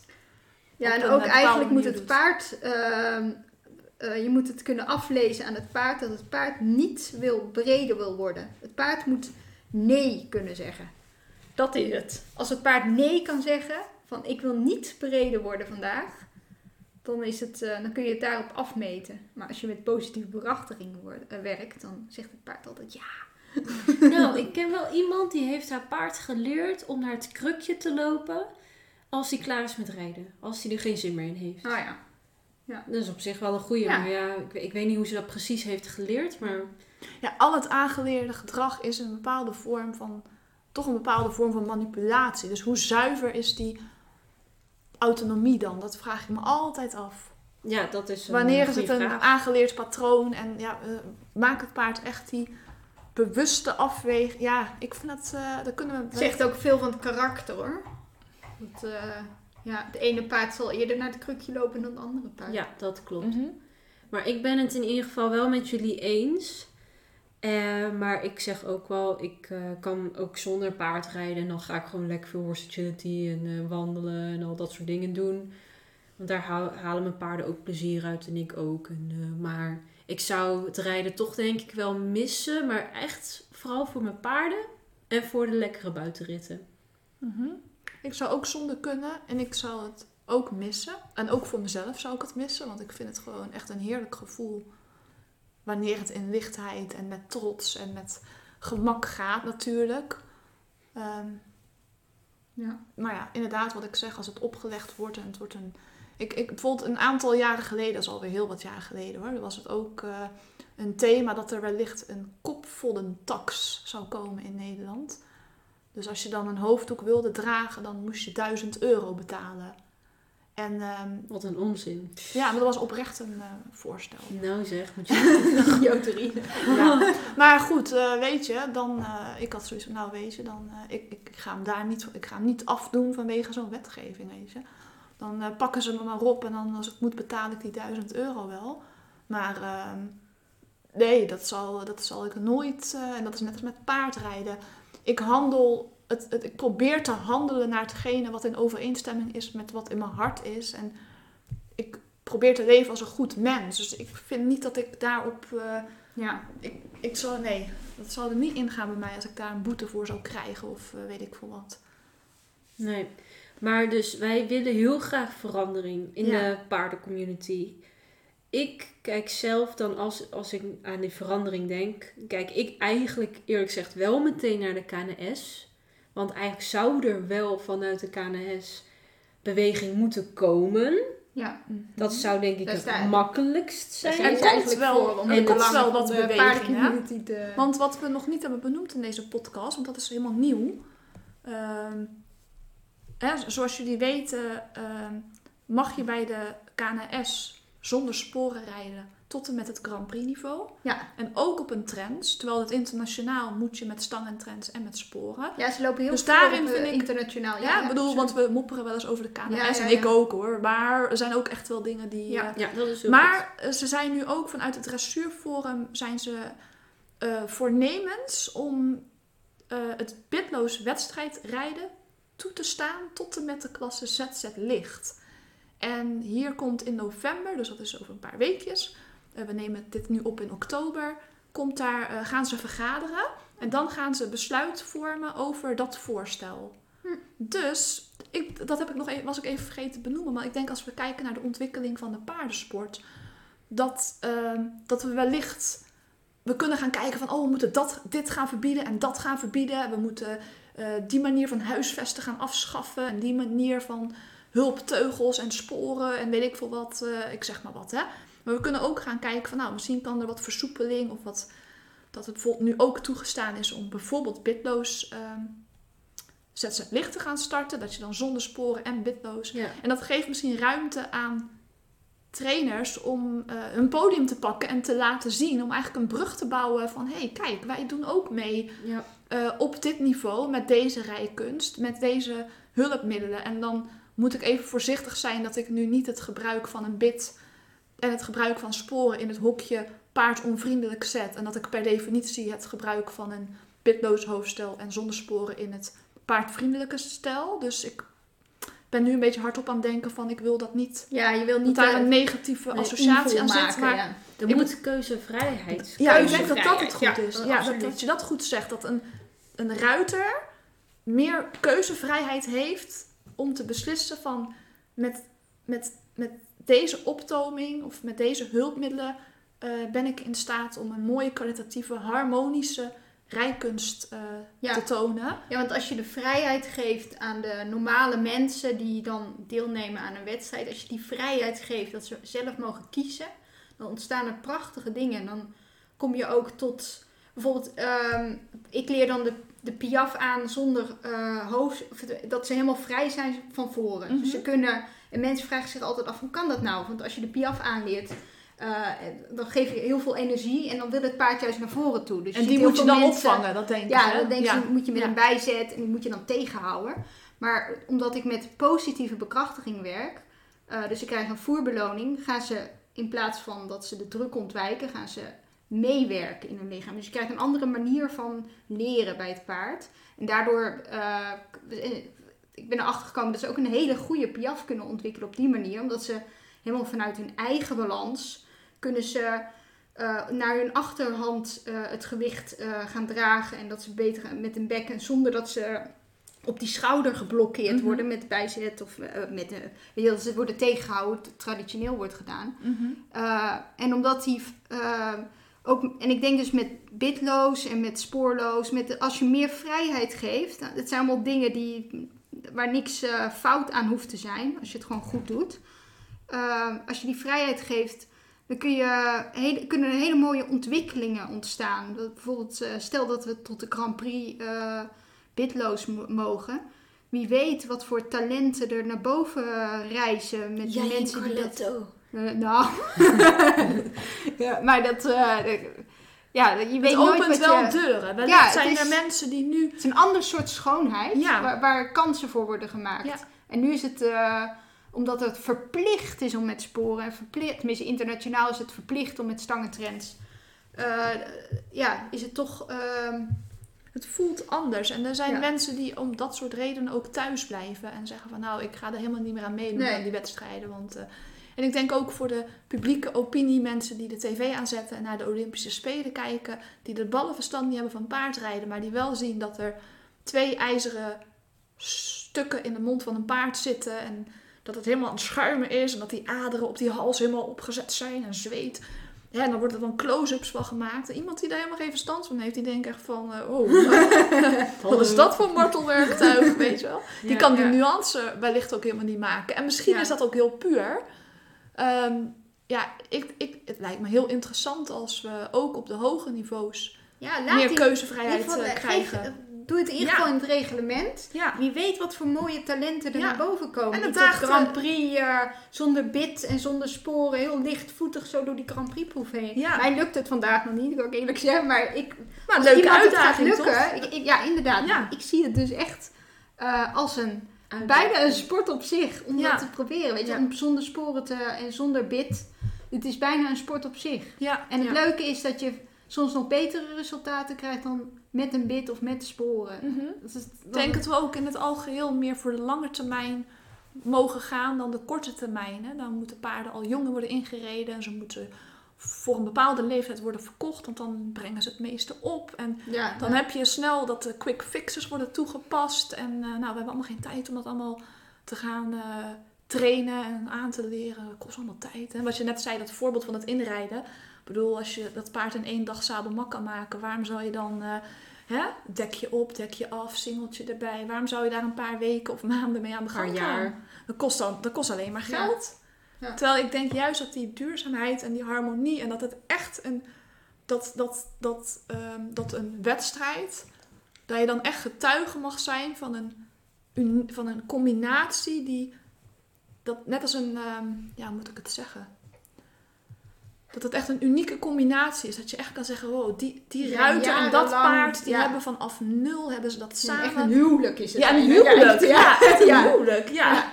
inderdaad. En, en Fenna, als jij, eh, stel hè, jij je leeft in een, niet de wereld van vandaag, maar je leeft in een, eh, toekomst. Jij gaat naar een dressuurwedstrijd. In de, de- jij gaat naar de Olympische Spelen dressuur. En het is echt, eh, jij bent daar blijkbaar helemaal fan van geworden. Hoe ziet dat er dan uit? Jij bent jij, de ideale dressuurproef op een Olympische Spelen. Weet je? Hoe, hoe denk jij dat jij, hoe, dat jij denkt van waar jij nou echt enthousiast van zou worden, weet je, als je dat zou zien. Zit- ze doen nog steeds de Oh ja, piaf dat is en een de leuke passage, vraag, maar ja. hoe, zou jij, hoe zou jij dat willen zien? Zou Wat jij, echt Fenna's ultieme droom is van ik wil daar aan meedoen. ja, want ja, jij wil met Moos dat gaan, ook gaan doen. Hoe ziet dat eruit? Wat, wat is het beeld van zo'n zo'n combinatie die jij dan ziet? Ja, leuke vraag. Ik heb er echt nog nooit over nagedacht. Maar wat wel meteen in mij opkomt is in een natuurgebied. Dus een beetje zoals de Veluwe of zo. Dus niet in zo'n stadion. eh, Oh ja. en waar dan wel wordt gefilmd, maar misschien wel met rust eromheen. En dat het echt een soort van sprookje wordt. En dat een paard dan ook door. eh, ook een, dat ook een beetje een eh, working equitation in wordt verwerkt. Dus ook over een bruggetje en door een plas. En dan een hele mooie piaf eh, daarna op een bergje. Eh, en dan misschien nog ook iets met horse agility. Zo'n zo, zo gordijntje heen. Ja. ja. Ja, tussen wat, wat een treurwilg. en dan het liefst zo eh, Lord of the Rings-achtig mogelijk. Dus eh, een, een beetje alsof een elf op zo'n mooi paard rijdt. En dan, ja, snap je ik Ja. bedoel? Maar echt heel, met heel veel harmonie. En ehm, alsof je naar een samensmelting kijkt van paard en mens. Echt een Ehm, kunstvoorstelling. kunst. Ja, een ik- soort, hoe noem je dat? Fantasiewezen. Dat half mens, half paard is. Centaur. Centaur. Centaur. Ja. is het een beetje. Ja, met zo'n treurwil. Ik zie het ook helemaal Ja, ja. wel mee. En maar dan ook achter de schermen. Wat zou je dan... Want nu zijn er vaak van die evenementenboxen. eh, hè, van die dichte boxen. Dan moet je paard dan heel de week een beetje in vertoeven. Sommige locaties hebben het iets luxe. Maar over het algemeen... Als je op een internationale wedstrijd zoals een Olympische Spelen Ja, ze heeft het over een natuurgebied. Dus ik denk dat al die paarden lekker in de wei worden gegooid. En dan mogen ze hun, ja. eh, Ja, hun performance laten zien. En dan worden ze met positieve bekrachtiging erin. Ja. ja, inderdaad. Eh, er zijn geen stallen van 3 bij 3 waar ze het hele weekend in moeten staan. Nee, daar ben ik flink tegen. Dus wel eh, minimaal iets met een mooie uitloop. Eh, ook tussen de bomen. En waar ze de andere paarden een beetje kunnen besnuffelen. En eh, ja, en waar inderdaad, waar het paard met echt volle energie en plezier dat, dat gaat doen. Ehm, ja, en dat is wel, het grappige is, ik ben nooit als een eh, sportruiter geweest. Ik heb nooit die sportmentaliteit gehad. Maar als ik dan met Moos rijd, die ik ook redelijk zelf heb opgeleid. Hij kon eh, dan zelf stap, galop. En nou, hij kon na een tijdje al niet eens meer de galop. Dan moest ik er zelf ook weer opzetten. Ehm, maar hij komt dat en een volte was met heel veel kracht en moeite. En dan als ik hem nu rij op een pinky en gewoon lekker op zit, dan ga ik ietsjes om mijn linkerbil zitten. En het grappige is, ik hoor Romy er altijd zo over praten, denk ik, oh, oh, oké. Eh, maar dan nu heb ik dat ook. Dan ga ik op mijn linkerbil zitten en dan doet hij de travers. En dan, eh, dan voel ik gewoon dat hij denkt, yeah, ik ga even een mooi travers doen. En dan wil ik hem daarna ook een voerbeloning geven. En dan heeft hij zo van, nee, ik wil door. Dan pakt hij hem soms al niet eens meer Ja, aan. ja. En, en die eh, mentaliteit. door, ja, nee, wacht. Ik wilde zeggen, daardoor, als ik dat dan, dat gevoel heb, dan denk ik, oh, dit wil ik delen met mensen. Dit zou ik wel wedstrijd willen laten zien. En dan niet omdat ik dan de eerste prijs wil halen, maar gewoon om te laten zien, oh, zo kan het ook. Ja, maar als je dan de eerste prijs behaalt, zet dat het wel wat kracht bij. Dat is toch nog extra. Ja, dan kan ik naar de hoefslag en dan kan ik geïnterviewd worden. Dan word je ook serieus genomen op een gegeven moment tenminste. Dat hoop ik altijd maar. maar dat... Nou ja, het is meer de eerste prijs moet je eigenlijk winnen, omdat, dat, omdat je daarmee ben je het voorbeeld voor anderen natuurlijk. Ja. Dat, eh, dat Ja. Je bent zeg maar het verlangbeeld. Jij representeert het beeld hoe het zou moeten zijn. Dat, Mhm. daar, die verdient de eerste prijs. Dus dat, eh, daarom is het ook belangrijk dat de eerste prijs naar degene gaat die het beste beel- voorbeeld is ook. ja, Ik zie die wedstrijd helemaal voor me, zoals jullie het beschrijven. Dat, er dus, dat dat de paarden niet in een bok staan. Dat je dus eh, wat meer vrije ruimte hebt. Dat ze vrij kunnen lopen en wel beschutting hebben enzovoort. En dat je dan eh, dus niet zo'n standaard stadion, maar echt meer een, ja, een, echt een soort van... ehm, sprookje. ja, ja. Echt een hele mooie scène zo. En ehm, wat ik me ook nog afvraag, zou dan AI daar ook een rol in kunnen spelen? Want ik denk persoonlijk dat ehm, bijvoorbeeld bepaalde drukmeters of iets dergelijks, of bepaalde Artificial intelligence. Ja. iets om de tact te Ja. Dat, dat we echt, eh, misschien in de vetchecks al, dat we echt. ehm, ja, ik denk even hardop. Zou dat ook nog iets kunnen bijdragen? Ja, ik denk dat de hartslag van de ruiter en van het paard, dat dat wel eh, een interessant is, iets Oh, ja. is om, het, eh, om daar misschien wel een, een score op te, te leggen. Als je goed in verbinding bent met je paard, dan heb je allebei een bepaald in harmonie eh, hartslag. Ja. Ik weet niet, moet ik me iets meer in verdiepen, maar het heeft een effect op elkaar. Maar sommige Dat is- rassen hebben al eh, genetisch al de mogelijkheid om tot een hogere maximum eh, hartslag m- ehm, te komen dan andere rassen. Bijvoorbeeld een Dat Arabisch paard heeft meer Ja, ja. vermogen om omhoog te gaan dan bijvoorbeeld een fjord. En eh, als het paard toch een keer schrikt of iets spannend vindt of zich inspant, kan het wellicht een piek omhoog krijgen. Maar dat hoeft niet per se iets negatiefs op de prestatie te zijn. Want Ja. als de ruiter dat weer mooi naar beneden kan halen. Dan... Ja, ja. Maar, ik, ik, maar het zal wel, we moeten dat misschien even verder uitpluizen. Ja. Maar dat zou in een teugeldrukmeter bijvoorbeeld. ja. Ik wil dan nog heel even een sprongetje terugmaken naar keuzevrijheid. Want hoe we paardenwelzijn ook kunnen beïnvloeden, is door qua management meer keuzevrijheid te creëren. Want er komen nu wel steeds meer paddock paradises op, waar wij wel fan van zijn. Ehm, maar ik heb het idee nog niet genoeg. Ja, dat is echt een heel groot eh, gemis nu. En dat is ook, eh, ik benoemde toen straks al van, ik denk dat heel veel verandering van onderaf gaat komen. En daarmee, eh, dat kunnen we ook vertalen naar bijvoorbeeld aanbod in stallen. Dat, ik denk dat de particuliere paardeneigenaren, die eh, krijgen steeds meer kennis en steeds meer ja, de wens om hun paard anders te huisvesten. Alleen de bedrijven zijn daar nog vaak niet op aangepast. Of die staan er ook niet open voor. En het zijn natuurlijk ook hele dure investeringen om je bedrijf zo te hervormen. Maar ook eh, wetgeving speelt ook een rol. Want je mag in Nederland in een weiland bijvoorbeeld niet eh, zomaar een, een paddock paradise bouwen of een, of een schuilstal neerzetten. Of, hè, in sommige weilanden moet dat dan eh, eh, afbreekbaar zijn. En eh, ja, soms mag je niet eens een hekwerk neerzetten, want dan moet het uitzicht moet helemaal groen en rustig Ja. blijven. Dus dan mogen weilanden alleen door sloten gescheiden worden. En dus ik zie, hè, da- daar, daar mag misschien wat soepelere wetgeving in komen. En er is denk ik zeker nog te weinig aanbod. En soms het aanbod dat er is, die staan niet altijd open voor bijvoorbeeld mensen die eh, een wedstrijd rijden of met een bid rijden. Of dan ben je gewoon letterlijk niet welkom. Er is ook een keurmerk voor eh, een soort van welzijnskeurmerk. Ik weet even niet meer hoe dat keurmerk heet, maar dat heeft ook te maken met een soort van Paddock Paradise-achtig iets. Ja, je hebt een website erop met... IJzerloos, eh, weet ik veel wat. Ja, ja je hebt, ik weet dat je in ieder geval eh, op internet een website hebt waarop je... pe- nee, Paddock Paradises hebt die dan ook sterren kunnen krijgen volgens mij. Of een 1, 2 of 3. En dan 1 of andersom is dan dat het echt helemaal Paddock Paradise is. En dat paarden keuze hebben en tot alles. En altijd kunnen eten en in groepsverband Dus dat is het beste wat je dan kan halen, toch? Ja, Ja? en dan nummer twee is dan Oh, dat ja. ze niet de hele tijd kunnen eten. En dan nummer drie is dat ze dan voor een deel weer op stal staan. Ik weet niet meer precies hoor, maar dat is wel een beetje zo'n systeem. Maar ik denk dat het inderdaad ook iets met ijzerloos is. Ehm, Er is in ieder geval een keurmerk en die bevat onder andere ook dat er op het, op het hele terrein, op het hele bedrijf, dus ook ehm, dat er, dat er niet, geen gebruik wordt gemaakt van ijzer, dus dan van eh, sporen en hoefijzers, maar er valt ook het gebruik van bitten onder. En dat vind ik, oh, dat, het doet me gewoon pijn, want er zijn heel veel mensen die ik ken die eigenlijk wel heel erg open zouden staan om hun paard 24-7 buiten te houden maar wel een bit gebruiken en ook wedstrijden rijden.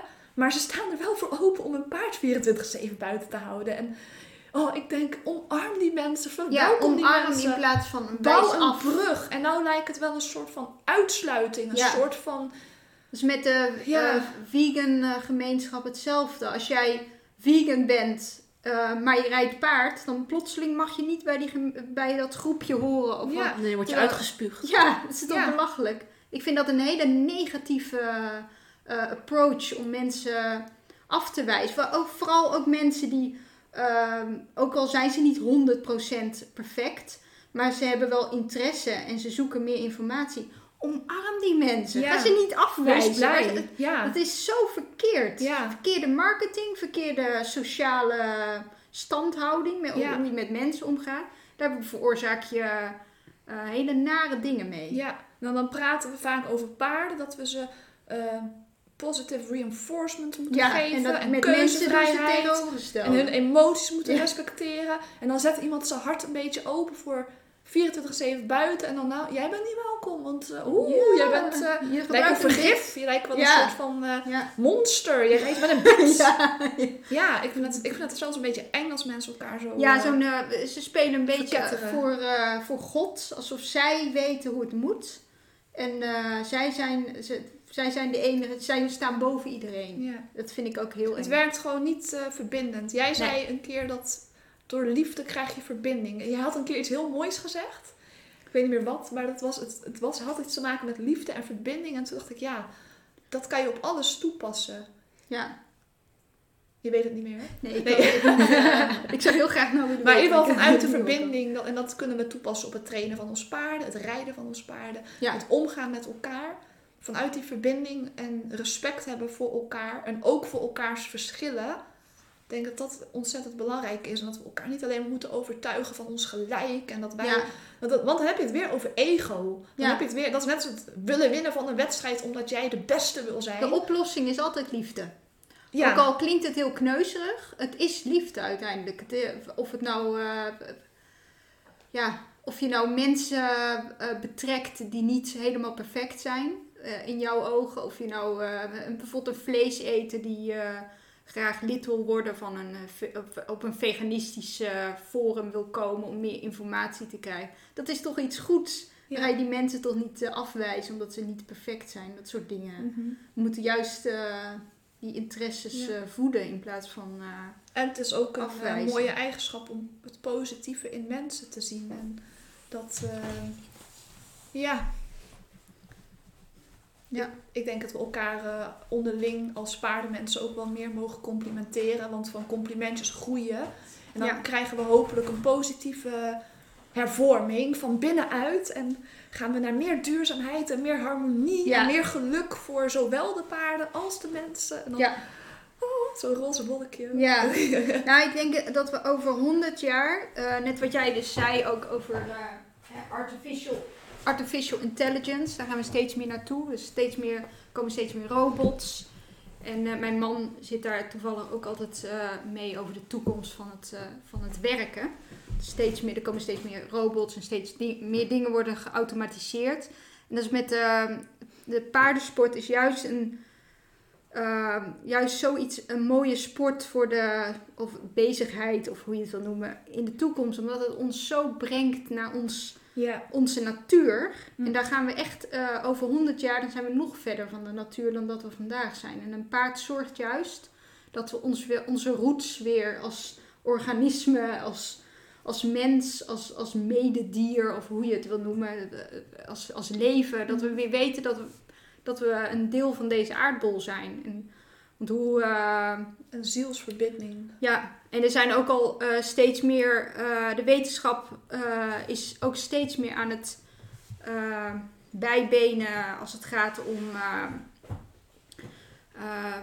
bijna spirituele dingen worden steeds meer wetenschappelijk ook onderlegd. Zoals bijvoorbeeld als je kijkt naar de kwantummechanica.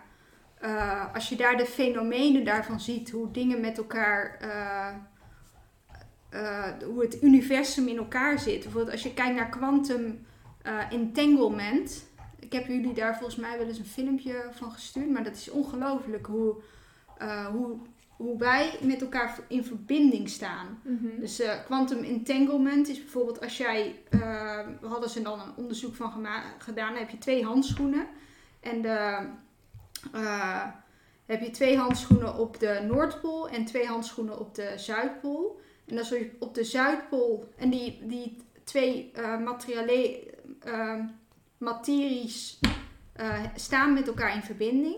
En als je op de Zuidpool de ene handschoen omdraait, dan draait die ook op de Noordpool om. Dat soort hele rare fenomenen. Eh, je moet hem maar eens een keer opzoeken. Het is on- echt ongelooflijk. Ja, maar ik zit echt te kijken van... ja, dat is dus quantum entanglement. Dat zijn dus, dus als. Dit is even een heel stom voorbeeld met de handschoenen, maar het, bestaat echt, het is wetenschappelijk. Dat is dus als materie met elkaar in verbinding staat met een andere materie, kan het overal in de wereld, ook al is het eh, aan de andere kant van deze planeet, reageert het op elkaar. Het reageert op elkaar. Er is geen, ehm, er is geen wifi-connectie of zo tussen die twee materie. Maar toch reageert het op elkaar. En dat komt omdat er een. Ja, we hebben bu- buiten deze. Dit. dit, eh, hoe wij de wereld eh, zien, zit er, is er nog meer, zijn er nog meer werelden. eh, Wetenschappelijk dan. En dat- dat is kwantummechanica. Dus buiten de materie is er ook nog een soort van materie. Hoe noem je dat? Is er ook nog iets. Ik het zo zeggen. Mhm. En dat iets, wat, eh, wat eerst dus, Einstein was het daar dus niet mee eens, dat dat er niet was. Mhm. en, maar andere wetenschappers eh, bewijzen dus dat er meer is in het niets wat we nog niet kennen. En dat gaan we over 100 jaar gaan we dat steeds meer ontwikkelen. En dan zul je zien dat we straks een hele interessante wereld eh, in terechtkomen. Dat we ook, eh, ja, hoe meer spiritueler, ook steeds meer in alignment komen met wetenschap. Nou, ik ben benieuwd of dat komt. Puur. En daar komen paarden ook, ja, Oh. ik denk dat paarden daar ook heel belangrijk in. Omdat dat juist zorgt dat we, de, de- al die dingen die wij als ruiter meemaken, dat wij echt een verbinding hebben met ons, ons paard als we erop zitten of als we samenwerken. En die energie die we voelen, dat is straks ook ehm, ja, wetenschappelijk beter te onderleggen. Ja. Ik, ik had nooit van deze termen gehoord, maar ik heb het even gegoogeld en ik heb hier een artikel van 33 pagina's.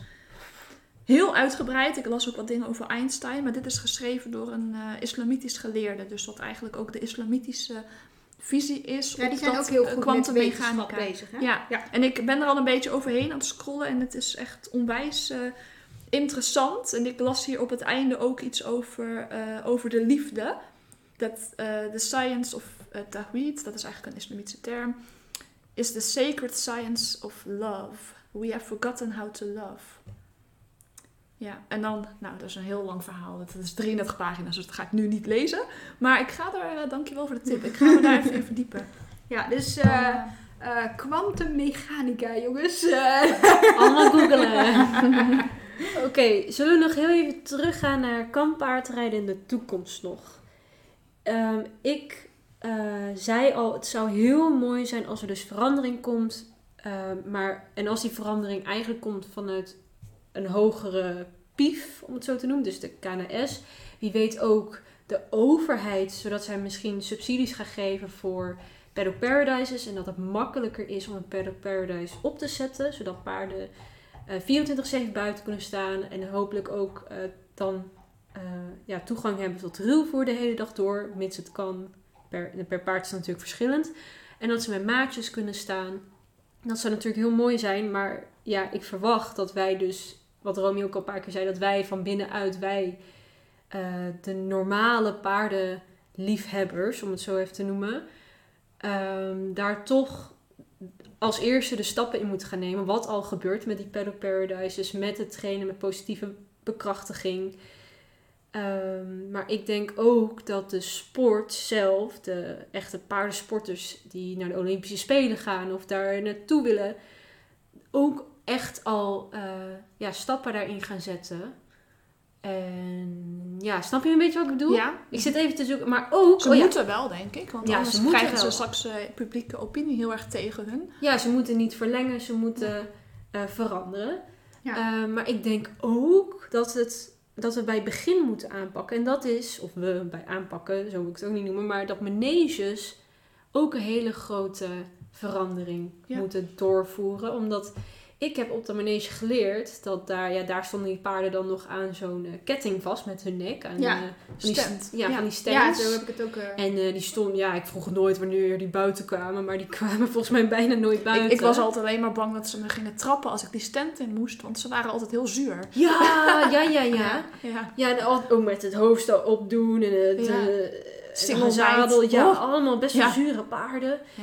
En ik denk dat vanaf daar al moet worden geleerd hoe je omgaat met paarden. Dus vanaf de grond en hoe- wat eten paarden, Mhm. eh, wat is paardentaal. Dat het echt vanuit die Ja. basis moet, moet komen. Klopt, maar zo'n bedrijf gaat niet zomaar investeren en het bedrijf veranderen als die nu een goed verdienmodel heeft en het, het, het loopt zoals het loopt. Dus ik denk dat dat stukje vraag en aanbod, ik denk dat dat aanbod niet zomaar gaat veranderen, eh, maar dat dus de vraag, dus de klanten, dat, dat daar ook een hele actieve belangrijke rol is. Dus nou, wat wij kunnen doen als eh, social influencers, maar ook heel veel collega's van ons online, is toch ook de, de consument eigenlijk, degene die op de manege les komt nemen, of de ouders die mee, meekomen, om hun ook te informeren over wat, waar betaal je nou eigenlijk voor? En wat, eh, wat ja, hè? Precies. Wat, wat koop je nou eigenlijk? En als ze na, dat is net als met ehm, eh, bijvoorbeeld Unox, die nu ook met een vegetarische rookworst komt. Dat is niet omdat dat bedrijf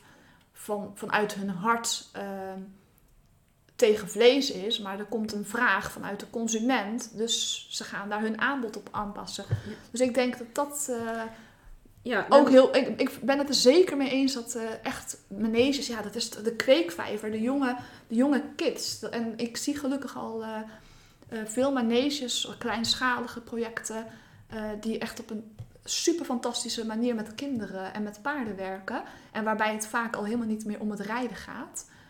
Dat is dan echt nog een extra kerstje op de taart. Dat wordt wel eens gedaan. Maar al, ik vind het gaaf om te zien dat er al steeds meer horsemanship maneges ontstaan. En dat er aandacht wordt besteed aan eh, de verzorging en het grondwerk en de huisvesting. ja. Ehm, maar daar valt echt nog wel veel winst in te behalen. Want er zijn ook nog heel veel maneges waar niet eens weilanden bestaan. Of niet Mhm. eens een paddock is. Ja, die, ik ken ook nog genoeg eh, maneges in de stad. Ja? Tik maar op Google Maps een Den manege Haag. Den Haag. En je kijkt op de plattegrond en je denkt... Oh, ligt midden op eh, een of andere, weet ik veel wat, bebouwd gebied. Ik zie nergens groen, ik zie nergens gras. Nee, en dan gaan dan- de paarden twee weken per jaar op de wei. Ja. Dat is het dan. Ja. Ja, Ja, dus ik denk ook eh, dat daar heel veel te behalen valt. En dat wij, wat jij inderdaad ook zegt, de influencers daar ook heel veel invloed in hebben. ja. mhm. Dus eh, wij Ja. moeten zeker door met, eh, met onze vlogs en de podcast. Ja. En eh, Ja. om mensen bewust te maken van paardenwelzijn. En wellicht dat, de, dat, we over, dat we in de toekomst niet meer op paarden rijden. Maar dat hoeft niet te betekenen dat we dan niet meer op paarden rijden omdat het verboden is geworden. Het kan namelijk ook organisch ontstaan. Ja. Want je ziet nu al mensen die ehm, besluiten, of ze besluiten het bewust, of het komt er gewoon niet meer van en ze denken, oh, ik mis het eigenlijk helemaal niet. Die dus eigenlijk niet meer op hun paarden rijden. Ehm, en wellicht dat we dat over een paar generaties nog meer hebben. En dan krijg je ineens, als je dan nog wel op je paard rijdt, dat je dan een uitzondering bent. En nu ben je een uitzondering als je een paard hebt, maar je rijdt er niet op. Dan is het van, nou, eh, je hebt hem toch om op te rijden. Huh? Weet je wel, als ik soms eh, grondwerk doe, dat heb ik wel eens meegemaakt in mijn vorige stal, van, eh, kan je er niet op rijden? Of is die geblesseerd of zo? Nee, ik kan er wel op rijden, maar dat, Ja. dat, dat doe Ja, ik dat is überhaupt al een vreemd iets dat sorry. grondwerk eh, niet wordt gezien als een basis, maar, maar als iets eh, extra's of zo. Terwijl de grondwerk, je moet juist je paard eerst vanaf de grond werken en dan Ja. ga je er pas op zitten. Want, Je bereidt het eerst voor. En dat dat er zo, dat is zo raar eigenlijk, dat dat niet, dat heeft weer met, ja, met het hele principe van de rijkunst en met het welzijn en zo te maken. Dat dat, Maar, maar toch is het al heel erg veranderd. Hè? Want toen ik, als zeg maar vijf jaar geleden, kreeg ik nog hele andere reacties onder mijn vlogs dan nu.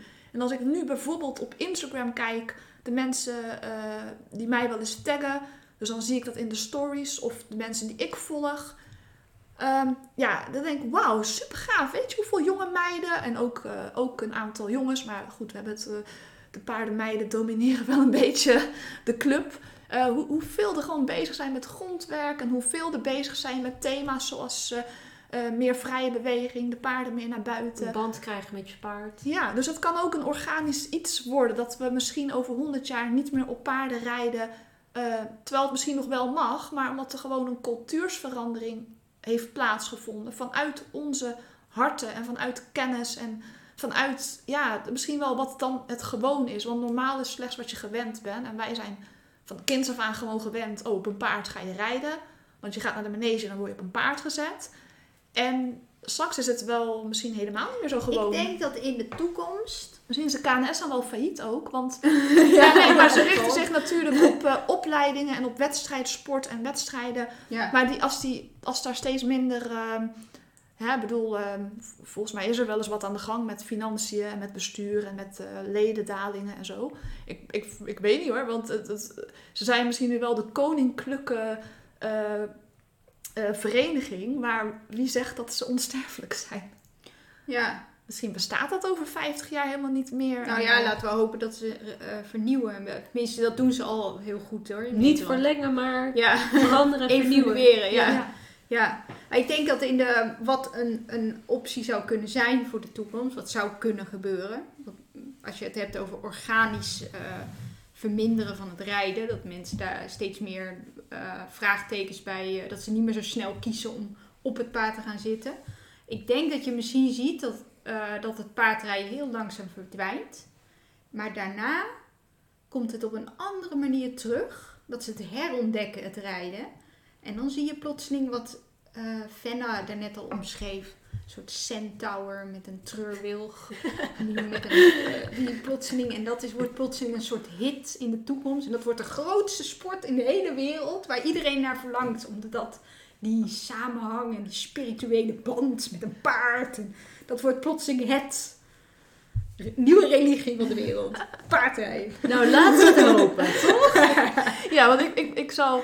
ehm, ik, moet ik het zeggen? Ik denk, ik denk niet dat het, het nodig is dat we het paardrijden verminderen. Alhoewel, alhoewel, alhoewel ik het er niet mee eens ben dat een paard zes dagen per week gereden moet worden. Dus in dat opzicht zou ik best kunnen adviseren aan mensen van... Goh, misschien kan je wel wat minderen in je aantal trainingen onder het zadel... en kan je die vervangen voor alternatieve dingen. In dat opzicht zou ik wel eh, een voorstander zijn van het verminderen van paardrijden. Maar ik bedoel niet dat paardrijden straks helemaal niet meer mag bestaan. Want voor mij mag het blijven bestaan. Maar ik denk dat het, eh, dat, eh, dat het, in, het in het algemene op een andere manier mag bestaan. En ik denk dat dat dus die evolutie is waar we naar moeten gaan eh, zoeken. En een vraag waar we misschien mee kunnen eindigen, mits jij nog vragen hebt. Maar dat is van wat kunnen de luisteraars er eigenlijk nu aan doen? Wat is hun rol? Wat is Ja, een hele goede. hun taak? Ja. En ik dacht van nou, ehm, een beter begin begin bij jezelf. Want als je zelf het goede voorbeeld kan geven en je eigen proces eh, durft aan te gaan, ehm, dan, dan, dan straal je dat wellicht al uit naar bijvoorbeeld mensen op stal of als je actief bent op social media. Mensen die je daar volgen of wellicht familieleden of collega's. Ehm, ik denk dat dat soort, soort van ehm, kleinschalige veranderingen juist enorm belangrijk zijn. Hebben jullie nog ideeën wat luisteraars eh, actief zouden kunnen bijdragen? Nou, ik ben het daar sowieso mee eens. Ik dacht ook, ja, ga, ga er goed over nadenken over deze discussie. Discussieer mee. Mhm. Eh, stuur naar ons eventueel berichten ehm, via de ja, privéberichten, via onze socia- sociale media of een e-mail of zo. Dan kunnen we daar later nog in de podcast eh, op in. Dus eh discussieer vooral mee. Ga, ga erover nadenken. Net zoals eh, wat de striker heeft gedaan, Amber. Zij wil mensen aan het denken zetten. En dat is eigenlijk wat wij ook, denk ik, wel graag willen. Ja, dat, dat is denk ik nummer één. Deel deze podcast lekker met iedereen. ja, dat is een goede, de podcast delen. En probeer vooral ehm, te zoeken naar een balans in je leven. Waarbij je het gevoel hebt dat hetgene wat jij doet, dus jouw handelen, ook echt matcht met hetgene wat je voelt van binnen. Ehm, ondanks het, de omgeving waar je misschien in verkeert. Het, misschien iedereen denkt, oh dat is heel normaal en iedereen doet dit. En als jij voelt dat het anders moet of dat je het anders wil, dan wees ook trouw aan jezelf. Want ik denk dat dat ook op de lange termijn het meest oprecht eh, is. Daar kunnen we ook echt een fundering op bouwen. Ja. Mensen moeten het niet doen voor ons, omdat wij het zeggen. Het Nee. moet echt uit iemands hart Nee, eh, inderdaad. komen. En dat is ook belangrijk dat, het, ehm, dat je begint bij jezelf en dat je zelf gewoon ehm, je paard behandelt hoe jij denkt dat het het beste is. En dat je niet eh, de mensen om je heen met zo wat, wat, wat soms ontzettend irritant is in de, in de paardensport, al die heilige eh, ruiters aan de kant. Mhm. Die eh, alles denken te weten, maar zelf, als je hun, hun paard ziet trainen, dan zijn ze zelf geen spat beter. Weet je wel? Dat, Mhm. Die mensen die alleen maar zwart kijken, dat vind ik ook niet. we moeten juist. Eh, Het positieve als je iets, belonen. Ja, als je iets ziet wat je wel goed vindt bij een ander, zeg daar wat van. In plaats van op de negatieve dingen te focussen. Nou, vandaag was je wel heel erg eh, de hele tijd met die sporen in die ribben aan de rij. Of, eh, bij wijze van, weet je wel. In plaats van dat je dat zegt, zeg je nou, ik vond dat je handen wel heel netjes stil waren of zo. Even om een voorbeeldje te noemen. Dat je positief kijkt naar andere mensen. Van, goh, ik vind wel dat je dat heel goed doet. Of wat goed dat je de... Ja, wij zijn eigenlijk het visitekaartje van ehm, de paardencommunity in Nederland. En ehm, ik denk ook dat mensen vooral niet bang moeten zijn dat, dat ze te klein zijn of te onbelangrijk. Of te, want echt op dat kleine, juist dat als je een handjevol mensen bereikt, dat, dan kan het al zo waardevol zijn. Soms sturen mensen mij een bericht en dan eh, lees ik ook wel eens van ja, maar eh, als ik dat deel op Facebook, dan heeft dat geen bereik. Misschien kan jij dat beter delen. Maar ik denk dat het juist zo belangrijk is dat we, ja, ik val elke keer in herhaling, maar dat iedereen zich ook durft te laten zien en dat proces durft te, delen. En ah, inspireer ons met jullie mooie paardenfoto's en paardenvideo's. En zorg dat, dat heel internet vol staat met supergelukkige paarden en lieve paardenbaasjes, zodat er echt weinig ruimte meer overblijft voor eh, eventueel wat rotte appels. Ja, ik denk dat ik dat ook wel eh, een strak plan vind. En ik zal, ei- eh, ik, jullie moeten niet, maar ik zou het wel heel leuk vinden als mensen toch ook wedstrijden eh, gaan rijden of blijven Ja. rijden. Ook als je wellicht een ras hebt of een paard waarvan je denkt, oh, maar die gaat toch nooit verder komen. Starten, doen, want het is gewoon voor de Het is beeldvorming. hard nodig om een ja. andere kleur te zien in de wedstrijdring. Ja, Dan alleen maar eh, altijd het, het geselecteerde, gefokte paard. doe het dan niet voor je eigen ego, maar doe het voor het, het grotere belang. Ja, want dressuur is voor het paard en breng dat, eh, straal Ja. dat ook uit. Jullie je- hebben allemaal recht om mee te doen en eh, pak dat recht en laat jezelf zien.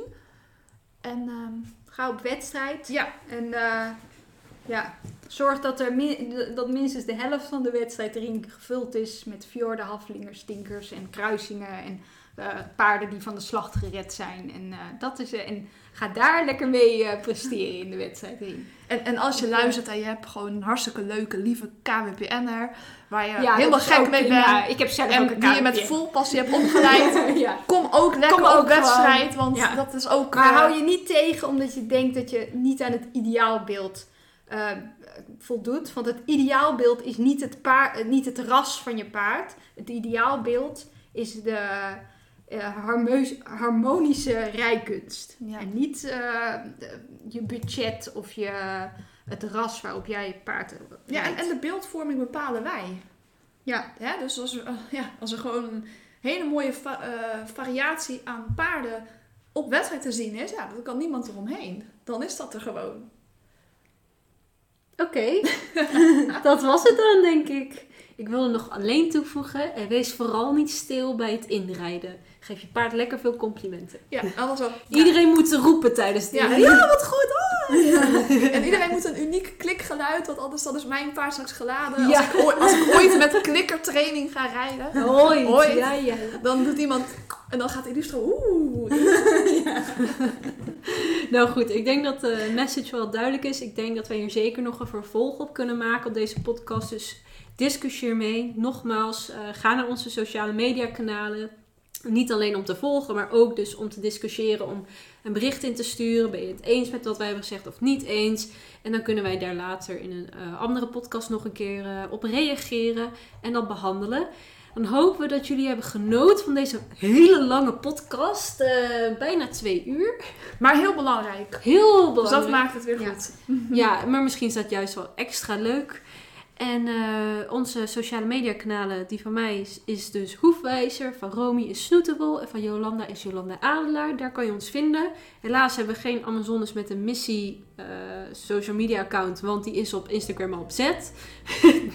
maar ja, we zijn toch druk genoeg met onze eigen kanalen. Dus eh, ga er zeker naartoe. En dan heel erg bedankt voor het luisteren en tot de volgende keer. Doei! Doeg!